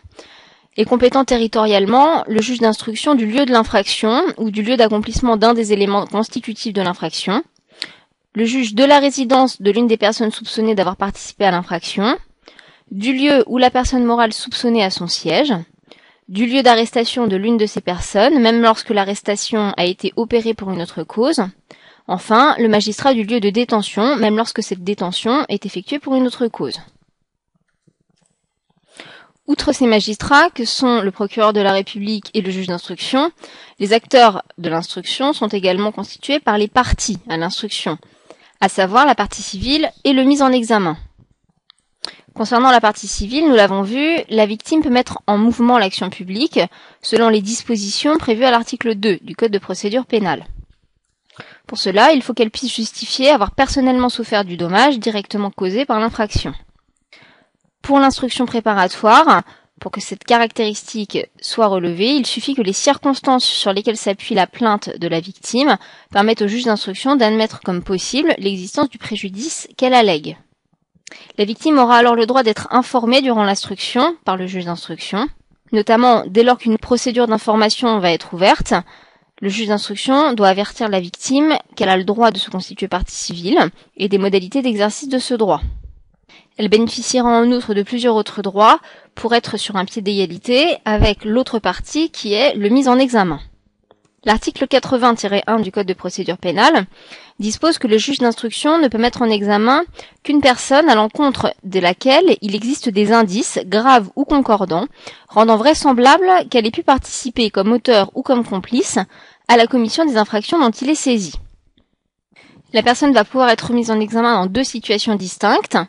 Tout d'abord, à l'issue de son déferment, ou alors à l'issue d'une convocation pour interrogatoire de première comparution. Mais cela va également être possible lorsque la personne mise en examen était initialement placée sous le statut de témoin assisté. Nous le verrons lorsque nous étudierons le cas du témoin assisté.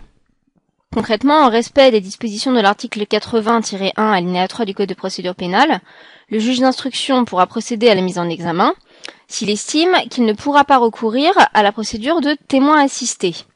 Lorsque la personne sera placée en examen, outre le fait qu'elle bénéficie des droits de la défense, elle bénéficie également de droits spécifiques lors de l'interrogatoire de première comparution, c'est-à-dire le droit de demander des actes, de former des requêtes en nullité, ou encore le droit de connaître le délai d'achèvement de la procédure. On comprend alors de ces dispositions de l'article 80-1 alinéa 3 du Code de procédure pénale qu'il existe un statut intermédiaire entre le statut du mise en examen et du simple témoin, celui du témoin assisté. Le témoin assisté n'est pas une partie au procès pénal. Néanmoins, la loi va lui conférer un certain nombre de droits pour protéger ses intérêts. Et comme nous l'avons vu, le témoin assisté aura la possibilité de demander à bénéficier du statut de mise en examen. Parmi ses droits, lors de la première audition par le juge d'instruction, le témoin assisté est informé de son droit d'être assisté par un avocat, lequel aura accès au dossier d'instruction, et également de son droit de demander un acte d'instruction. Par exemple, une confrontation avec là où les personnes qui le mettent en cause. Il bénéficie également d'autres garanties puisqu'il ne prête pas serment, sans quoi il pourrait être conduit à sa propre incrimination, il a également la possibilité de former une requête en nullité. Néanmoins, le fait qu'il ne soit pas parti à la procédure limite le statut de témoin assisté. Le placement sous statut de témoin assisté n'est pas contradictoire à l'inverse des modalités de mise en examen. Le témoin assisté doit déclarer une adresse au juge d'instruction dans les conditions du mise en examen. Il pourra certes être assisté et demander une contre-expertise, mais à cette demande, le juge ne sera pas obligé de répondre. Cet écartèlement dans le statut du témoin assisté le conduit parfois à demander à être mis en examen. Enfin, il est également possible au juge d'instruction d'entendre durant l'instruction des personnes ayant le statut de témoin. Toute personne peut ainsi être entendue comme témoin dès lors que son audition apparaît utile à la procédure. Une fois l'instruction engagée, les actes possibles durant cette phase procédurale sont nombreux. Ils sont réunis dans le dossier d'instruction. L'instruction étant contradictoire, les parties pourront, par l'intermédiaire de leur avocat, avoir accès à l'intégralité de ces actes qui seront compilés, ce afin que le principe d'égalité des armes et d'équité de la procédure soit respecté. Parmi les actes d'instruction, on pourra distinguer les actes d'investigation des mesures coercitives. Pour demander à ce qu'il soit réalisé un acte d'instruction, le magistrat va pouvoir procéder à une commission rogatoire. La commission rogatoire est un acte par lequel le juge d'instruction délègue à un autre magistrat ou à un officier de police judiciaire la réalisation d'un acte d'instruction. On notera alors que les commissions rogatoires sont de nature différente. Il existe des commissions rogatoires ordinaires, mais également des commissions rogatoires plus spécifiques, notamment la commission rogatoire aux fins d'interception qui est prévue aux articles 100 à 100-7 du Code de procédure pénale. Enfin, certaines commissions rogatoires peuvent aussi avoir une nature internationale. C'est ce qui est prévu à l'article 18 alinéa 5 du Code de procédure pénale. Comme nous l'avons vu dans la partie consacrée à la preuve, il existe plusieurs modes de preuve. Tout d'abord, c'est le cas des déclarations, qui se manifestent par des auditions, des interrogatoires ou des confrontations. L'audition va permettre au juge de recueillir des déclarations spontanées ou induite par des questions. Elle va également permettre à la partie de faire valoir ses prétentions, son argumentation, de défendre ses idées. L'interrogatoire va plus spécifiquement être employé pour le mise en examen, l'audition correspondant davantage au recueil de déclarations faites par la victime, le témoin assisté ou encore le simple témoin. Enfin, la confrontation va reposer sur l'idée d'une rencontre entre deux personnes, au moins, souvent entre deux personnes mises en cause, ou bien lorsqu'elle l'accepte entre la victime et l'auteur des faits. Plusieurs moyens d'investigation que nous avons déjà étudiés dans la partie consacrée à l'enquête notamment sont également à la disposition du magistrat instructeur. C'est le cas des perquisitions, des saisies, des scellés ou encore des interceptions téléphoniques. Si l'on prend le cas de la perquisition, le régime de la perquisition durant l'instruction est proche du régime que l'on retrouve pendant l'enquête de flagrance puisque dans ce cas, l'atteinte à la propriété de la personne perquisitionnée va être compensée par le fait que le magistrat mandant est un juge d'instruction. Parmi les modes d'investigation possibles au stade de l'instruction, il y a également la possibilité pour le magistrat instructeur de procéder à des écoutes téléphoniques. Cette possibilité est prévue aux articles 100 et suivants du Code de procédure pénale. Elle ne doit concerner que les matières criminelles et correctionnelles. On est donc exclu le champ contraventionnel. Au sein de ces matières, au sein donc de la matière criminelle et correctionnelle, la peine encourue doit être égale ou supérieure à deux ans d'emprisonnement. Le régime des interceptions téléphoniques est particulièrement encadré par le législateur. Ainsi, cette interception ne peut résulter que de la seule décision du magistrat instructeur. Elle n'est pas possible par un policier en cours de l'enquête préliminaire. Par ailleurs, le juge d'instruction doit prendre cette décision par écrit. Cette décision n'aura d'ailleurs pas de caractère juridictionnel, c'est-à-dire qu'elle ne sera susceptible d'aucun recours. Enfin, la décision doit préciser la durée de l'interception qui ne peut pas être supérieure à quatre mois. En revanche, un renouvellement sera possible dans les mêmes conditions de forme et de durée. L'interception devra faire l'objet d'un procès verbal, d'enregistrement et de transcription, et les enregistrements seront placés sous scellés fermés. Ils ne pourront être ouverts que si nécessaire. Le législateur encadre également ces écoutes pour certaines catégories de personnes protégées. Au premier rang de ceux-ci, l'avocat. L'avocat ne pourra être écouté que si le bâtonnier en a été informé par le magistrat instructeur. Par ailleurs, selon la jurisprudence, il est nécessaire, pour être écouté, qu'il existe à l'encontre de l'avocat des indices de participation à la commission d'une infraction. Ces indices doivent exister à la date où est prescrite la mesure d'interception.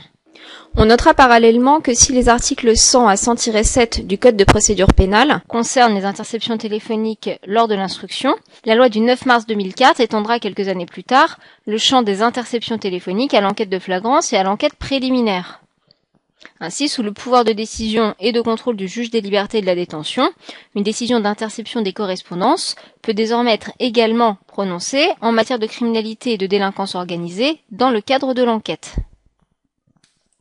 Par ailleurs, les interceptions de communications téléphoniques ne sont plus l'unique moyen mis à la disposition du magistrat instructeur pour appréhender le son. On notera en effet que la loi ne vise, pour ce qui est des interceptions de communications téléphoniques, que la technique consistant à interposer, au moyen d'une dérivation sur la ligne d'un abonné, un procédé magnétique d'enregistrement des conversations. Un certain nombre de pratiques n'est donc pas compris dans le champ de cette définition. Outre les interceptions téléphoniques, en matière de criminalité organisée, le législateur a également permis aux magistrats instructeurs de procéder à la sonorisation et à la fixation d'images de certains lieux ou véhicules. Ainsi, le juge d'instruction peut autoriser la captation, la fixation, la transmission et l'enregistrement des paroles prononcées par une ou plusieurs personnes à titre privé ou confidentiel dans les lieux ou véhicules privés ou publics, ou bien de l'image d'une ou de plusieurs personnes se trouvant dans un lieu privé dans le cadre d'une information portant sur la commission d'une infraction, entrant dans le champ d'application de l'article 706-73 du Code de procédure pénale, c'est-à-dire dans le champ de la criminalité organisée. La durée maximale de ces sonorisations est de 4 mois, renouvelable sans limite maximum mais dans les mêmes conditions de forme et de durée. De même, ces opérations sont strictement encadrées, notamment par la réalisation de procès-verbaux, par le fait que les enregistrements seront placés sous scellés, ou encore par le fait que certaines personnes seront protégées au vu de leur secret professionnel. C'est le cas, par exemple, des avocats, des entreprises de presse ou encore des médecins. Enfin, comme nous l'avons déjà évoqué dans la partie consacrée à la preuve, De nouvelles méthodes plus adaptées aux possibilités scientifiques et informatiques des délinquants sont également à la disposition du magistrat instructeur grâce aux nouvelles technologies. Il est désormais possible d'identifier des internautes présents par exemple sur des forums de discussion en partant de données impersonnelles. Une adresse IP associée à un ordinateur, les URL associées à un site. Enfin, nous citerons pour dernier exemple le fait qu'il est désormais possible grâce à l'article 706-102-1 du Code de procédure pénale, de mettre en place un dispositif technique ayant pour objet, sans le consentement de l'intéressé, de capter à distance des données informatiques, de les enregistrer, de les conserver et de les transmettre.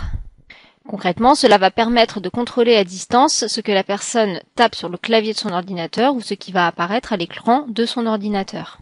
Ainsi, si nous ne détaillerons pas ici le régime de chacun de ces modes d'investigation, nous retiendrons dans l'ensemble que la décision et les formalités qui en découlent reviennent pour chaque cas à une autorité spécifique et déterminée par la loi, que chacune de ces décisions doit être motivée, et que ces technologies sont mises en œuvre pour une durée que le législateur détermine également.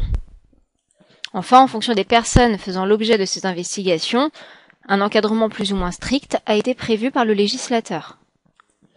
Le dernier acte d'investigation possible durant l'instruction et que nous pourrons citer ici est l'expertise. Le juge d'instruction peut en effet recourir à l'expertise afin d'éclairer son raisonnement sur des points techniques. Il faut donc distinguer les expertises à finalité technique des expertises relatives à la personnalité du mis en examen. Le juge d'instruction va ainsi faire appel à des experts spécifiques dans la spécialité qui l'intéresse, des experts en balistique ou encore des experts psychiatriques, psychologiques, lorsqu'il s'agit de l'examen du mis en examen. Parallèlement à ces actes d'investigation, certaines mesures coercitives sont possibles durant l'instruction. Il va s'agir des mandats, mais également du contrôle judiciaire, de l'assignation à résidence et de la détention provisoire. Le mandat va permettre au magistrat instructeur de recourir à la force publique pour s'assurer de la présence d'une personne, et ce, de manière plus ou moins coercitive, selon le type de mandat. Il peut en effet s'agir d'un mandat de recherche, ou bien d'un mandat d'amener, enfin d'un mandat de comparaître, d'arrêt ou de dépôt.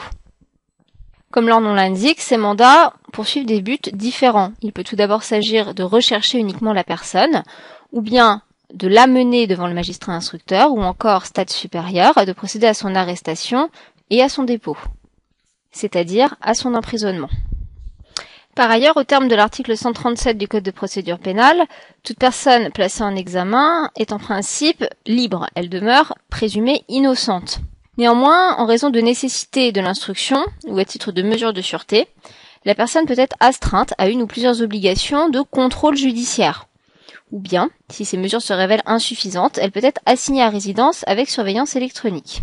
Cet article poursuit alors en disposant qu'à titre exceptionnel, si les obligations du contrôle judiciaire ou de l'assignation à résidence avec surveillance électronique ne permettent pas d'atteindre ces objectifs, la personne pourra être placée en détention provisoire.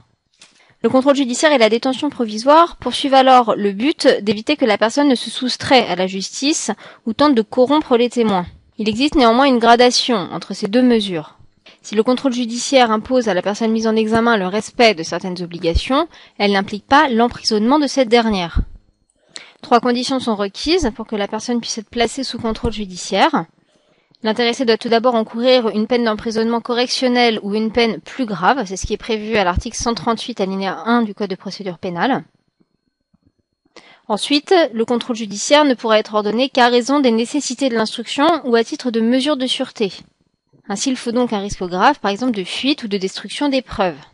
Enfin, la troisième condition est une ordonnance du juge d'instruction qui peut être prise soit au début ou au cours ou à la clôture de l'instruction et qui va énumérer les obligations imposées à l'intéressé. Cette ordonnance doit être motivée. La détention est donc l'exception. La détention provisoire doit être exceptionnelle. Les conditions de fond de la détention provisoire sont prévues à l'article 143-1 du Code de procédure pénale. La détention provisoire est exclue en matière contraventionnelle, où l'emprisonnement n'est jamais prévu, et elle est toujours possible en matière criminelle. Elle n'est prévue en matière correctionnelle que pour les délits relativement graves. Il faut que le mis en examen encourt une peine d'emprisonnement d'au moins trois ans compte tenu le cas échéant de l'aggravation de la peine encourue en cas de récidive.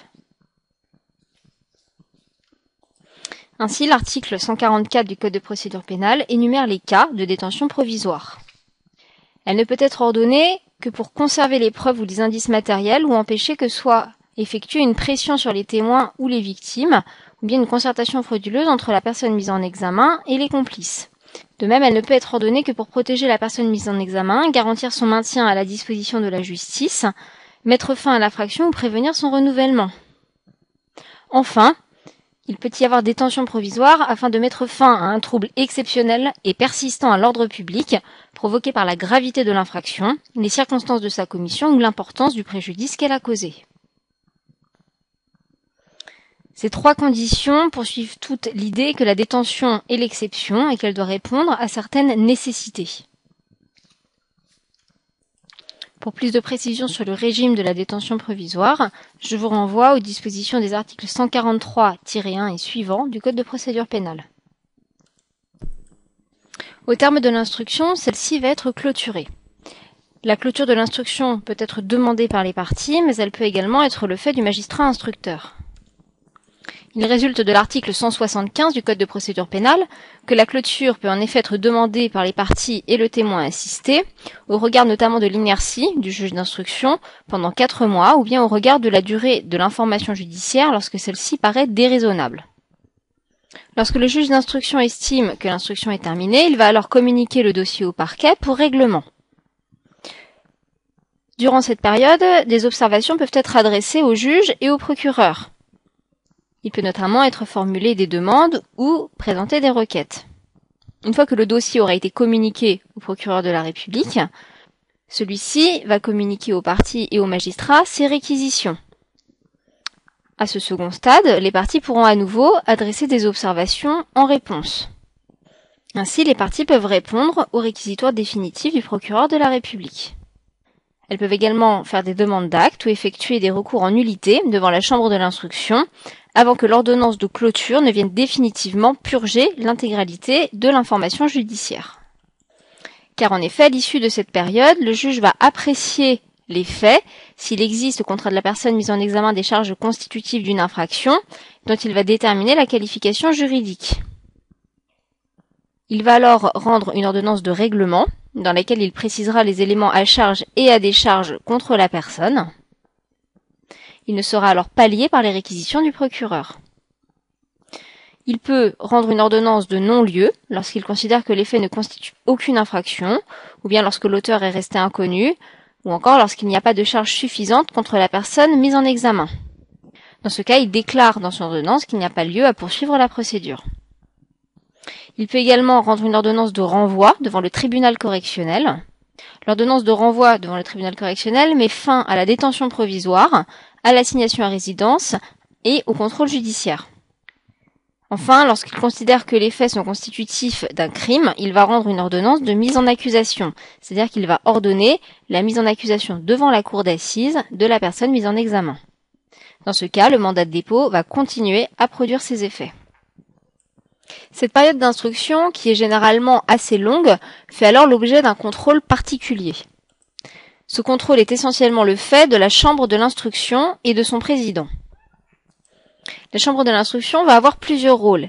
Elle examine tout d'abord les recours en nullité, c'est-à-dire les recours pour contrôler la régularité des instructions préparatoires.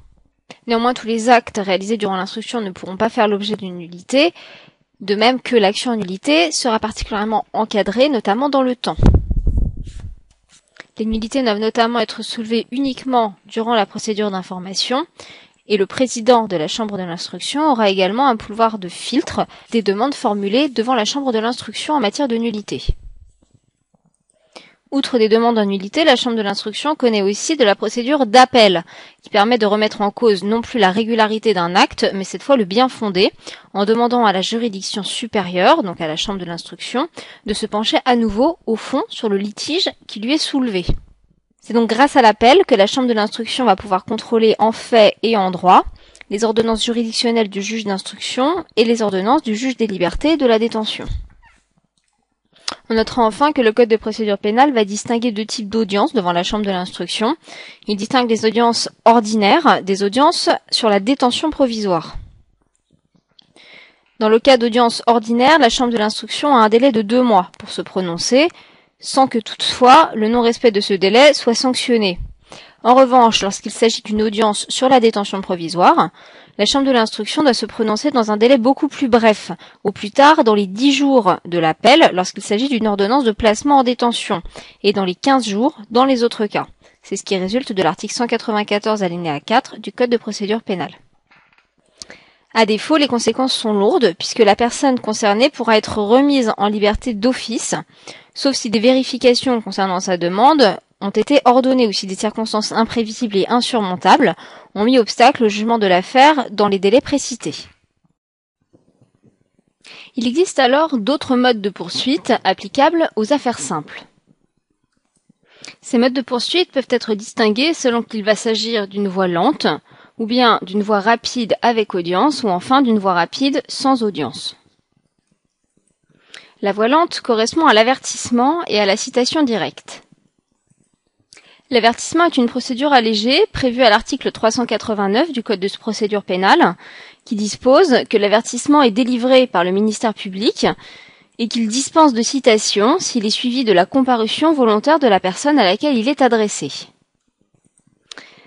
Ainsi, l'avertissement n'est pas adressé par exploit d'huissier, mais par la voie postale. Il s'agit d'un avertissement à comparaître. Ce mode d'expédition supprime les frais et accélère la procédure. La personne poursuivie va comparaître volontairement devant le tribunal, selon l'infraction commise. Cela permet d'étendre la saisine à des faits nouveaux découverts à l'audience ou à des tiers non poursuivis. Mais cet avertissement ne suffit pas à saisir la juridiction si le prévenu ne comparaît pas. La comparution est en effet obligatoire. Si la personne ne comparaît pas, le ministère public devra délivrer une citation à prévenu. Le prévenu doit donc avoir comparu physiquement ou par son mandataire. S'il se présente libre, sa simple présence fait présumer son acceptation d'être jugé, sauf refus express ou implicite. S'il ne se présente pas libre, il doit expressément montrer son accord. Le second mode de poursuite de la voie lente est ainsi la citation directe, qui est prévue à l'article 390 du Code de procédure pénale. Naguère, il s'agissait de la seule voie procédurale qui aboutissait à l'audience de jugement. Pour des raisons de rapidité, elle est aujourd'hui concurrencée par plusieurs autres voies. Le but de la citation directe est de saisir directement la juridiction de jugement, c'est-à-dire le tribunal de police, de proximité ou le tribunal de commerce. À l'inverse de l'avertissement, la citation directe est un exploit d'huissier qui est délivré à la requête du procureur de la République et qui cite le prévenu à comparaître devant une juridiction de jugement déterminée pour s'entendre condamné à une des peines prévues par la loi. Toutefois, l'article 390-1 du Code de procédure pénale lui assimile la convocation en justice notifiée au prévenu par un greffier ou un officier de police judiciaire, soit par un agent de police judiciaire ou par le fait du chef d'établissement pénitentiaire. La citation directe s'applique alors au cas de délit ou d'infraction, sauf quand le parquet ouvre une information. Elle est donc employée quand l'affaire est simple et ne nécessite pas d'instruction. Elle n'est donc pas possible en matière criminelle car l'instruction préparatoire est obligatoire, et quand l'infraction touche un mineur, car dans ce cas le passage devant le juge des enfants est obligatoire. La citation directe doit contenir le fait reproché, le texte de loi, le tribunal, lieu et l'indication de la date et de l'heure de l'audience. Il doit être précisé que la personne poursuivie doit se faire assister d'un avocat. Enfin, il doit être également précisé que la personne poursuivie doit comparaître à l'audience avec certains justificatifs, justificatif de revenus par exemple, et note d'imposition. D'un point de vue procédural, la citation directe implique une signification. Cela consiste pour l'huissier à la porter à la connaissance de la personne visée, un certain temps avant l'audience, en original et en copie, et selon les règles de la signification. Ce processus est donc très lourd.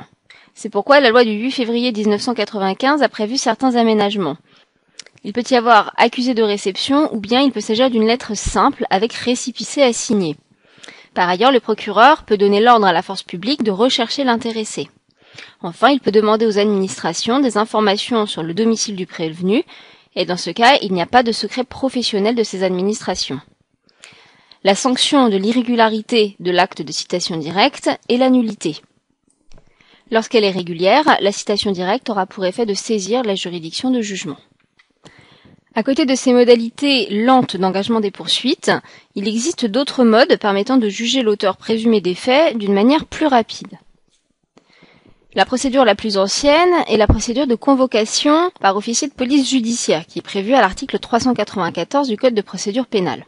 Cette procédure peut s'appliquer quand les charges réunies sont suffisantes et que l'affaire est en état d'être jugée.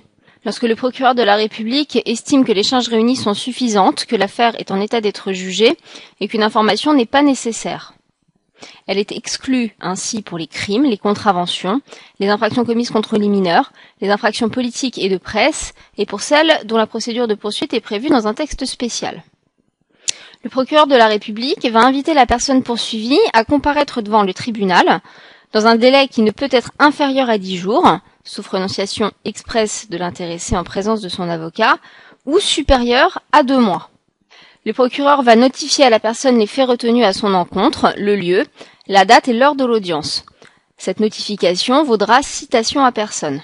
Le procureur devra également informer la personne de son droit à l'assistance d'un avocat de son choix. Il pourrait y avoir saisine du juge des libertés de la détention pour demander la mise en détention provisoire ou le contrôle judiciaire de la personne. Cette procédure de convocation par officier de police judiciaire a alors pour avantage d'économiser un acte d'huissier et d'être relativement simple. Une autre voie rapide est celle de la comparution immédiate, qui est prévue à l'article 395 du Code de procédure pénale. Le but est ici de faire juger le prévenu sur le champ. Pour y recourir, il faut des faits simples et graves et qui ont trouvé l'ordre public. En effet, le critère d'appréciation est ici l'état de flagrance. C'est-à-dire il faut que les officiers de police judiciaire aient relevé des indices apparents d'un comportement délictueux révélant l'existence d'une infraction répondant à la définition de l'article 53 du Code de procédure pénale. Nous l'avons vu lors de l'étude de l'enquête de flagrance, l'article 53 du Code de procédure pénale pose deux conditions pour que la flagrance soit constatée. Il faut des indices apparents d'un comportement délictueux ou bien un critère de temps, le comportement délictueux se produit actuellement ou vient de se commettre. L'article 395 du Code de procédure pénale distingue alors deux situations. Lorsqu'il n'y a pas état de flagrance, la comparution immédiate est possible si le maximum de l'emprisonnement prévu par la loi est compris entre deux ans et sept ans, et si les charges réunies sont suffisantes et que l'affaire est en état d'être jugée. En revanche, lorsque l'état de flagrance est constaté, l'infraction doit prévoir une peine d'emprisonnement supérieure ou égale à six mois, et les événements de l'espèce doivent justifier une comparution immédiate. Lorsqu'il y a état de flagrance, le président du tribunal doit avertir la personne qu'elle ne peut être jugée le jour même qu'avec son accord. L'accord ne peut ainsi être recueilli qu'avec la présence de son avocat ou d'un avocat commis d'office. Une difficulté matérielle se pose lorsque la réunion du tribunal est impossible le jour même ou lorsque des éléments de l'espèce nécessitent une mesure de détention provisoire. Dans ce cas, le procureur de la République va saisir le juge des libertés de la détention, un magistrat du siège, qui va statuer sur la demande de détention provisoire. L'ordonnance rendue sera alors insusceptible d'appel. Si le juge des libertés de la détention place le prévenu en détention provisoire, le prévenu doit comparaître devant le tribunal ou plus tard le deuxième jour ouvrable suivant le placement en détention. Si cela n'est pas possible, la personne devra être remise en liberté d'office. Si le juge de liberté de la détention estime la détention provisoire non nécessaire, il peut soumettre quand même le prévenu à une ou plusieurs mesures de contrôle judiciaire. Si l'affaire, en revanche, n'est pas en état d'être jugée, même si le prévenu refuse pour des raisons personnelles. Dans ce cas, le tribunal doit renvoyer à une prochaine audience dans un délai compris entre deux et six semaines. Pendant ce délai, le prévenu peut être placé sous contrôle judiciaire ou en détention provisoire. Si la peine encourue est en revanche supérieure à sept ans d'emprisonnement, dans ce cas, l'affaire devra être renvoyée à une audience qui pourra avoir lieu dans un délai ne pouvant être inférieur à deux mois et supérieur à quatre mois. Cette procédure de comparution immédiate a subi et subit encore de nombreuses critiques. Parmi ces dernières, le fait qu'il s'agisse d'une procédure relativement lourde pour les magistrats, pour la personne poursuivie et également pour l'avocat qui est souvent commis d'office. Parmi ces critiques, le fait que cette procédure soit également inefficace en termes d'investigation tout d'abord, puisqu'elle conduit à ignorer une partie des investigations de la part de la police et du parquet, mais également car elle pourrait conduire à une certaine forme de justice d'abattage, à faire du chiffre, à une défense standardisée sans personnalisation de la peine. Néanmoins, en dépit de ces critiques, on constate qu'il s'agit d'une procédure relativement rapide qui permet un audiossement rapide. La personne va être jugée le jour même, voire dans les 72 heures lorsqu'elle l'accepte. C'est une procédure appréciée des forces de l'ordre. La police a ainsi l'impression que son travail est utile à la manifestation de la vérité. Et elle est considérée contradictoire puisque le prévenu doit l'accepter et toujours en présence de son avocat. Néanmoins, ce dernier point doit être relativisé car faussé puisqu'il n'y a pas vraiment de préparation du dossier. Enfin, la dernière procédure rapide avec audience est la comparution sur reconnaissance préalable de culpabilité, la CRPC.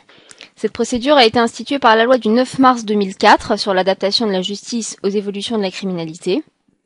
Elle est inspirée du plaidé coupable anglo-saxon et italien. Le but est, tout en assurant de grands principes, le respect des droits de la défense, la célérité, la séparation des autorités de poursuite et de jugement, d'alléger les audiences correctionnelles des affaires simples, où les faits sont reconnus. Le but est de conduire au prononcé de peines plus efficaces. À la différence de la procédure de composition pénale, la CRPC ne s'applique que pour des délits, et elle peut s'appliquer pour des délits plus graves.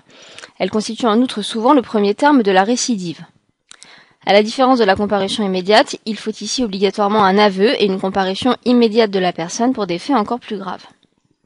Le but est de permettre au procureur de la République, pour des délits punis jusqu'à 5 ans d'emprisonnement, de proposer une ou plusieurs peines à une personne majeure qui reconnaît sa culpabilité.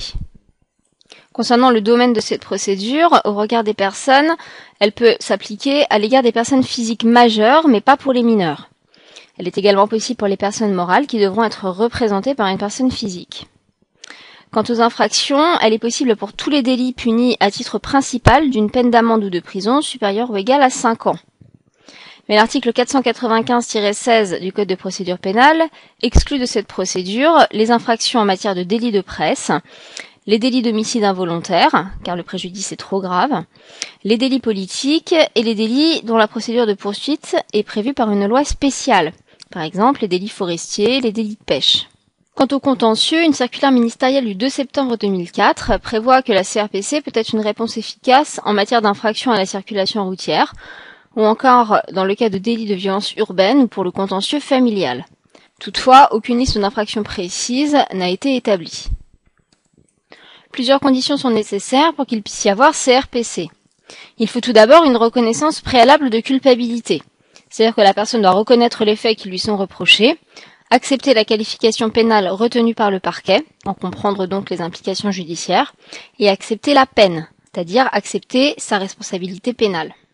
Il y a également certaines conditions relatives à l'exercice de la CRPC.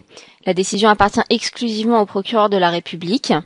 Il peut y être recouru d'office par le procureur de la République ou alors par demande de l'auteur des faits ou de l'avocat. Lorsque le procureur de la République prononce une peine d'emprisonnement, cette peine d'emprisonnement ne peut être supérieure à un an ou excéder la moitié de la peine d'emprisonnement encourue. Il peut aussi prononcer une peine d'amende qui doit être inférieure ou égale à la moitié de l'amende encourue.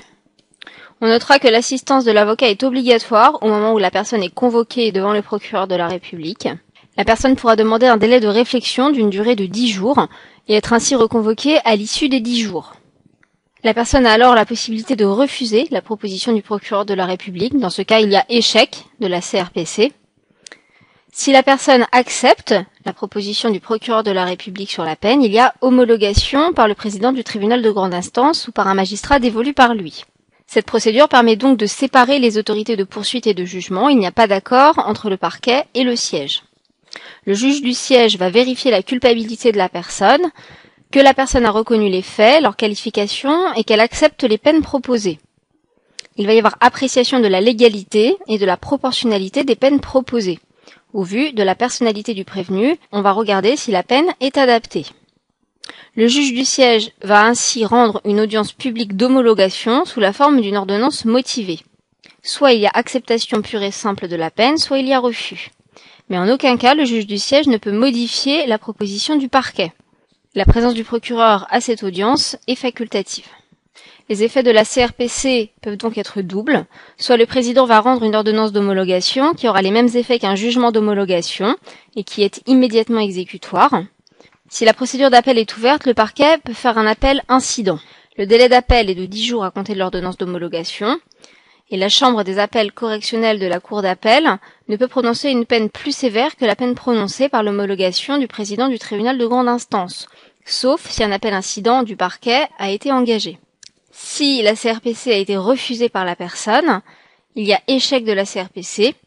Le procureur de la République peut engager des poursuites par convocation par procès verbal ou alors par comparution immédiate. Le dernier mode de poursuite applicable aux affaires simples est une voie rapide, mais cette fois sans audience. Il s'agit de l'ordonnance pénale. Le but est ici d'aller vite, mais que la sanction soit comprise par la personne. Il faut éviter la récidive. L'ordonnance pénale s'inspire du droit allemand pour traiter certaines contraventions. Elle est introduite en France en 1972 et codifiée aujourd'hui aux articles 495 et suivants du Code de procédure pénale. Dans cette procédure, la personne condamnée n'aura pas reconnu les faits, n'aura pas donné son accord. Le champ d'application de cette procédure est prévu à l'article 495 du Code de procédure pénale. Les délits et les contraventions connexes auxquels elle peut être appliquée sont prévus au grand 2 de cet article. Il s'agit notamment de délits routiers ou alors en matière de réglementation des transports terrestres, ainsi que des affaires impliquant des personnes majeures et des dossiers où il n'y a pas de victimes. Le procureur de la République pourra décider de recourir à cette procédure simplifiée lorsqu'il considère que les faits reprochés au prévenu sont simples et établis, que les renseignements concernant la personnalité, les charges et les ressources de celui-ci sont suffisants pour permettre la détermination de la peine, et qu'il n'apparaît pas nécessaire, compte tenu de la faible gravité des faits, de prononcer une peine d'emprisonnement ou une peine d'amende d'un montant supérieur à celui fixé à l'article 495-1 du Code de procédure pénale, enfin que le recours à cette procédure n'est pas de nature à porter atteinte aux droits de la victime. Concrètement, il s'agit d'une procédure écrite et non contradictoire, ce qui est exceptionnel. Il n'y a pas d'audience de jugement, mais la décision équivaut à un jugement. Un juge du siège va contrôler la proposition du parquet et va prendre une ordonnance pénale. Soit il va y avoir prononcé de la condamnation, soit il relaxe. Le juge du siège conserve son pouvoir d'appréciation et s'il estime qu'un débat contradictoire est utile ou bien qu'une peine d'emprisonnement devrait être prononcée, il va renvoyer le dossier au parquet. Une fois l'ordonnance pénale prise par le magistrat du siège, cette ordonnance va être notifiée au prévenu. Ce sera là le seul point de contact entre la personne condamnée et l'institution judiciaire. Cette ordonnance est portée à la connaissance du prévenu par lettre recommandée avec demande d'avis de réception. Elle peut également être portée à la connaissance du prévenu par le procureur de la République, directement ou par l'intermédiaire d'une personne habilitée. Cela implique deux types de pratiques. Il peut s'agir d'un rendez-vous judiciaire. Dans ce cas, un courrier simple est adressé à la personne pour fixer un rendez-vous avec intervention du procureur de la République ou de son délégué. À l'occasion de ce rendez-vous, plusieurs personnes condamnées pour la même infraction seront entendues en même temps et accueillies par le magistrat du parquet. On se situe ici dans un travail de pédagogie. Par exemple, il y a projection de films en commun sur la sécurité routière. Le procureur notifie ensuite la peine individuellement en expliquant le sens de la sanction. Si les personnes ne répondent pas à la notification, il y a notification par voie postale. Il peut également s'agir d'une convocation par entretien individuel avec le procureur de la République. Dans ce cas, le procureur notifie l'ordonnance pénale à la personne condamnée et lui explique le sens de la sanction. Une voie de recours est alors possible contre l'ordonnance pénale, il s'agit de l'opposition. Le prévenu est informé qu'il dispose en effet d'un délai de 45 jours à compter de la notification pour former opposition de l'ordonnance. Cette opposition va avoir pour effet de renvoyer l'affaire devant le tribunal correctionnel selon la procédure de jugement classique. Mais en pratique, on constate le faible taux d'opposition. Souvent, l'opposition a lieu plus pour retarder une échéance qu'autre chose. Pour conclure sur cette voie rapide sans audience, on peut constater que l'ordonnance pénale a plusieurs points positifs. Elle permet tout d'abord une concertation entre les magistrats du siège et du parquet. Elle est un moyen d'homogénéiser la pratique pénale en matière d'infractions routières sur le territoire. Elle est également un moyen de désencombrer les audiences correctionnelles des tribunaux et non correctionnelles des tribunaux policiers. Le moment du jugement va correspondre à la phase décisoire. C'est le point d'aboutissement du procès pénal. Elle va avoir pour objet de répondre à deux questions, celle de la culpabilité et celle de l'application de la peine. En fonction de l'infraction, le jugement pourra avoir lieu devant la cour d'assises, devant le tribunal correctionnel ou devant le tribunal de police. Concernant la cour d'assises tout d'abord, la cour d'assises est une juridiction départementale qui est compétente pour juger les crimes de droit commun et les délits correctionnels connexes. Nous étudierons ici la cour d'assises de premier ressort, et non pas la cour d'assises d'appel, que nous envisagerons dans la dernière partie de ce cours lorsque nous aborderons la procédure d'appel. Cette cour d'assises de premier ressort est composée de trois magistrats, un président et deux assesseurs, et de six jurés. Les jurés sont des citoyens subordonnés à des conditions d'âge et de jouissance de droit. Ils vont être tirés au sort parmi les citoyens de chaque commune. La désignation du jury de jugement se fera pendant l'audience de jugement. À mesure que les noms des jurés sortiront de l'urne et seront appelés, les avocats de chaque partie pourront récuser les jurés. La cour d'assises est saisie par l'ordonnance de mise en accusation du juge d'instruction ou par l'arrêt de mise en accusation de la chambre de l'instruction. La décision de mise en accusation doit contenir plusieurs informations, l'exposé et la qualification légale des faits, l'objet de l'accusation et préciser l'identité de l'accusé. Par principe, les débats devant la cour d'assises seront publics, continus, oraux et soumis au principe du contradictoire. L'audience criminelle va être ouverte par le président de la cour d'assises, qui aura pour fonction de diriger les débats. Il pourra ainsi prendre toute mesure qu'il pense utile à la manifestation de la vérité. Concernant le déroulement de cette audience, le président va procéder à l'interrogatoire de l'accusé. Il va recevoir ses déclarations et a l'obligation de ne pas manifester son opinion sur la culpabilité de l'accusé. Des témoins pourront être cités et entendus. Ce n'est qu'à l'issue de l'audition des témoins que le ministère public et les parties, ainsi que leurs avocats, pourront poser leurs questions. Des experts pourront également être entendus pendant l'audience et présenter les résultats des opérations techniques qu'ils ont effectuées. Si le président l'estime nécessaire, il pourra faire présenter des pièces à conviction à l'accusé et aux témoins, et, si besoin, aux assesseurs et aux jurés. À la fin de l'instruction de l'audience, la partie civile ou son avocat pourront être entendus en premier. Suite à cela, le ministère prendra ses réquisitions et ensuite l'accusé ou son avocat présenteront la défense. À l'issue de cela, la partie civile et le ministère public pourront répliquer, mais dans tous les cas, l'accusé ou son avocat auront toujours la parole en dernier. Suite aux plaidoiries et aux réquisitions, les débats seront terminés. Le président déclarera ces débats terminés et ordonnera le dépôt du dossier entre les mains du greffier de la cour d'assises. Le président donnera également lecture des questions auxquelles la cour d'assises et le jury devront répondre. Le président donnera également lecture des questions auxquelles la cour et le jury devront répondre. Avant que la Cour ne se retire, le président donne lecture de l'instruction au juré, lecture imposée par l'article 353 du Code de procédure pénale. Le président fera ensuite retirer l'accusé et déclarera l'audience suspendue. À l'inverse de l'audience, les délibérations de la Cour et des jurés vont être soumises au secret. Elles vont se dérouler dans la chambre des délibérations. Plusieurs votes vont se succéder, l'un sur la culpabilité et ensuite l'autre sur la peine. En revanche, le prononcé de la décision sur l'action publique doit toujours être fait en audience publique. À l'issue de la décision et en fonction de cette dernière, l'accusé pourra être remis en liberté ou bien incarcéré. À l'inverse de la décision sur l'action publique, la Cour d'assises statuera sur l'action civile sans la présence du jury. On notera enfin pour clore l'audience d'assises qu'un arrêt sera rédigé par le greffier et que le greffier dressera également un procès verbal des débats qui est signé par le président lui-même. L'absence de ce procès verbal entraînera l'annulation des débats, de la déclaration de la Cour et du jury, ainsi que de l'arrêt de condamnation. Seconde juridiction de jugement, le tribunal correctionnel. Le tribunal correctionnel est une formation particulière du tribunal de grande instance. Cette juridiction répressive de droit commun du premier degré est compétente pour juger les délits. Elle peut donc juger les infractions que la loi punit d'une peine d'emprisonnement ou d'une peine d'amende supérieure ou égale à 3750 euros. Elle pourra en outre juger les contraventions qui forment avec l'infraction déférée au tribunal un ensemble indivisible ainsi que certains crimes. Le tribunal correctionnel est également compétent pour connaître de l'action civile. Concernant la compétence territoriale du tribunal correctionnel, le tribunal compétent est soit celui du lieu de l'infraction, soit celui du lieu de la résidence du prévenu, ou soit celui du lieu d'arrestation ou de détention du prévenu. En principe, le tribunal correctionnel siège en collégialité de trois magistrats, avec un président qui dirige les débats et deux assesseurs qui vont être choisis parmi les juges du tribunal de grande instance ou les juges de proximité. De façon exceptionnelle, le tribunal correctionnel pourra également statuer à juge unique pour statuer sur l'un des délits limitativement énumérés par l'article 398-1 du Code de procédure pénale.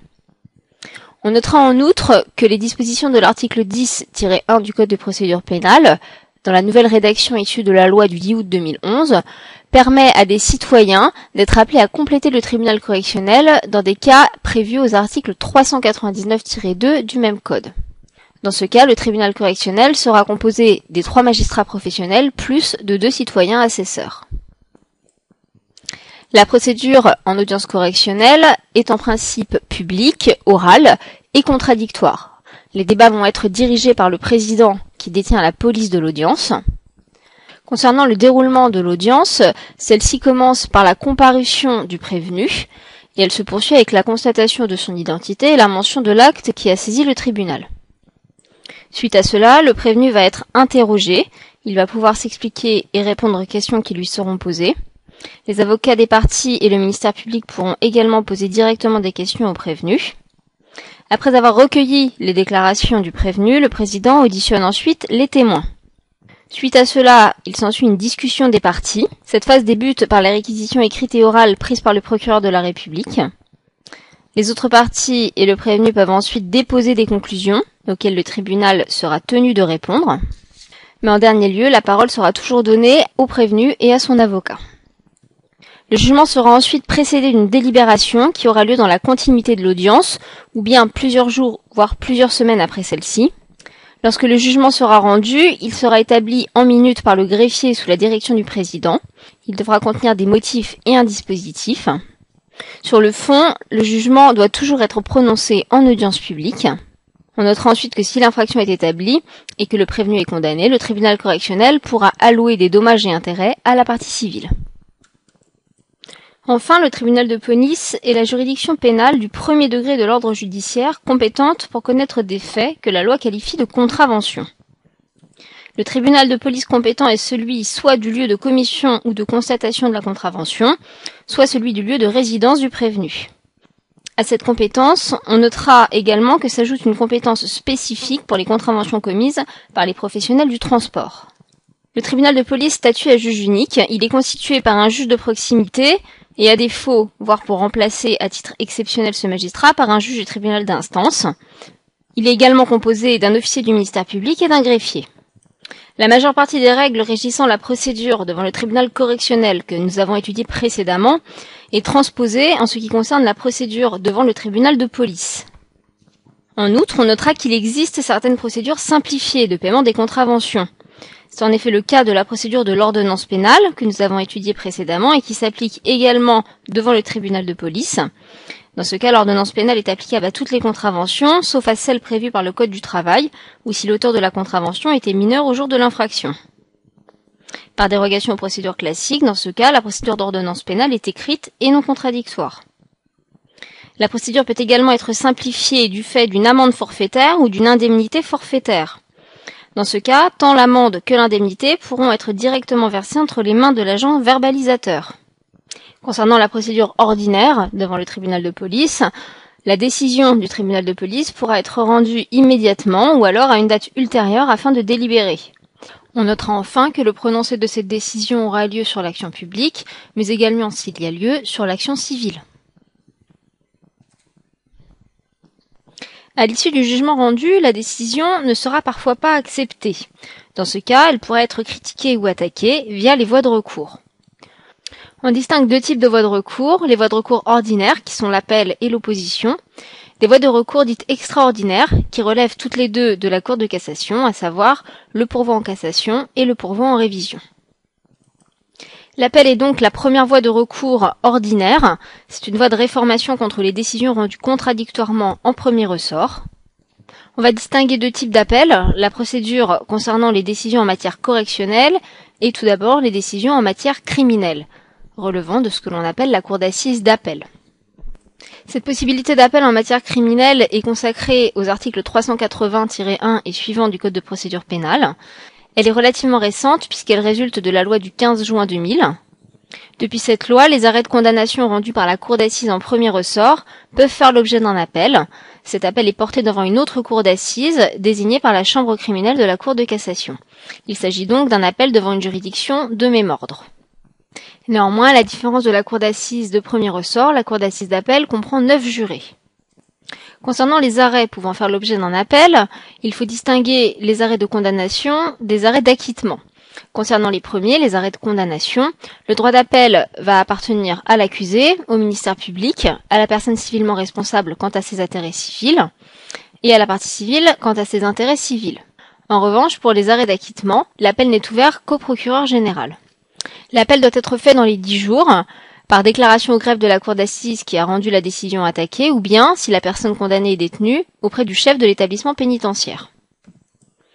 Cet appel a un effet suspensif puisqu'il est sursis à l'exécution de la décision de l'action publique, mais il a également un effet dévolutif puisque la cour d'assises d'appel peut être saisie de l'ensemble du dossier. Outre en matière criminelle, il peut également y avoir appel en matière correctionnelle et en matière contraventionnelle. Dans les deux cas, la procédure suivie devant la Chambre des appels correctionnels va être sensiblement la même que celle suivie devant le tribunal correctionnel. On remarquera cependant certaines particularités qui sont énumérées à l'article 513 du Code de procédure pénale.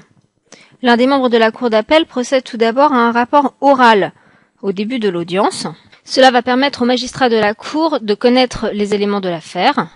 Outre le rapport oral, il existe une deuxième particularité, puisque la Cour ne sera pas obligée d'entendre à nouveau les témoins cités par le prévenu, qui auront déjà déposé devant le juge de première instance. Enfin, le Code de procédure pénale fixe précisément l'ordre d'audition des parties en cause à l'article 513, en renvoyant à l'article 460 du Code de procédure pénale. En matière correctionnelle, la Chambre sera composée d'un président de chambre, de deux conseillers, du procureur général ou de l'un de ses avocats généraux, ainsi que du substitut ou d'un greffier de la Cour d'appel. À l'inverse, en matière contraventionnelle, la Chambre des appels statuera à juge unique et composée donc de son seul président. Pour faire appel en matière correctionnelle, il faut répondre à l'un des trois cas limitativement énumérés à l'article 547 du Code de procédure pénale, à savoir que l'amende prévue doit être celle pour les contraventions de cinquième classe, ou bien que l'amende prononcée soit supérieure au maximum de l'amende encourue pour les contraventions de deuxième classe, ou encore un cas de suspension de permis de conduire. En matière correctionnelle, le prévenu, la personne civilement responsable et le procureur de la République vont pouvoir engager une procédure d'appel. En revanche, l'appel ne sera pas ouvert aux personnes qui n'ont pas été parties en première instance. La déclaration d'appel sera faite au greffe de la juridiction qui a rendu la décision attaquée, ou bien, si la personne condamnée est détenue, par déclaration au chef de l'établissement pénitentiaire. En matière correctionnelle, le délai pour interjeter appel est en principe de 10 jours, à compter du prononcé du jugement contradictoire. Il existe néanmoins plusieurs exceptions, notamment le cas pour le procureur de la République qui dispose pour sa part d'un délai d'appel plus long que les autres parties.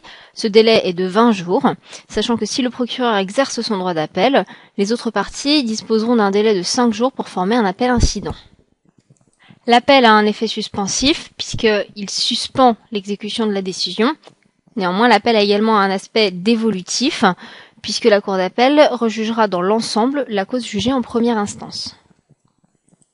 La seconde voie de recours ordinaire est l'opposition. L'opposition, c'est une voie de rétractation qui va permettre d'anéantir un jugement rendu par défaut. L'opposition est une voie de recours qui pourrait être formée contre les jugements des tribunaux de police et correctionnels, également contre les arrêts des chambres des appels correctionnels, et enfin aussi contre les ordonnances pénales, comme nous l'avons vu précédemment. De façon générale, pour qu'il puisse y avoir opposition, il faut que le jugement rendu contre lequel l'opposition se destine soit rendu par défaut et que ce jugement porte atteinte au demandeur. Il ne faut pas non plus qu'un appel ait été interjeté. Ainsi, le prévenu absent, en principe, toujours le droit de former opposition au jugement rendu en son absence. Il existe néanmoins des exceptions dans le cas par exemple de la citation à personne que nous avons étudié précédemment. Lorsque la personne a été citée à comparaître mais qu'elle ne comparaît pas de façon volontaire, dans ce cas sa non-comparution volontaire ne lui permet pas d'être jugée par défaut et donc ne lui permettra pas de former opposition. Le ministère public doit être informé qu'il y a eu opposition. Lorsque la personne est détenue, il forme opposition auprès du chef de l'établissement pénitentiaire dans lequel il est détenu. Le délai pour former opposition est de 10 jours si la personne prévenue réside en France métropolitaine et ce délai est porté à un mois dans les autres cas. L'opposition a un double effet, un effet suspensif tout d'abord, puisque l'exécution du jugement est suspendue, à l'exception cependant de certains actes tels que le mandat d'arrêt, et également un effet extinctif, puisque dans ce cas, la juridiction qui a rendu le jugement contre lequel il est fait opposition va pouvoir démarrer une nouvelle procédure, procédure contradictoire, et prendre une décision qui sera soit identique, soit plus sévère, soit plus clémente. Parallèlement à ces voies de recours ordinaires, il existe deux voies de recours extraordinaires, portées toutes les deux devant la Cour de cassation. Tout d'abord le pourvoi en cassation, qui est une procédure extraordinaire de pur droit. La Cour de cassation ne va juger que la régularité de la décision attaquée devant elle, elle va juger en droit et non en fait. On va distinguer deux types de pourvois en cassation, les pourvois contre les arrêts et les jugements au fond, et les pourvois contre les arrêts de la Chambre de l'instruction. Concernant les pourvois contre les arrêts et les jugements au fond, ce pourvoi peut être formé par le ministère public ou bien par la partie à laquelle l'arrêt cause un grief. C'est ce que dispose l'article 567 du Code de procédure pénale. Ce pourvoi doit avoir fait l'objet d'une déclaration au greffe de la juridiction qui a rendu la décision attaquée ou bien auprès du chef de l'établissement pénitentiaire. Ce pourvoi doit être formé dans les cinq jours à compter du prononcé de la décision attaquée. Et une fois engagé, le pourvoi doit être notifié aux autres parties par lettre recommandée avec demande d'avis de réception dans les trois jours. Le Code de procédure pénale prévoit alors un nombre de cas spécifiques d'ouverture à cassation. Il existe deux types de cas d'ouverture, des cas génériques de violation de la loi par l'arrêt rendu, ou des cas plus spécifiques.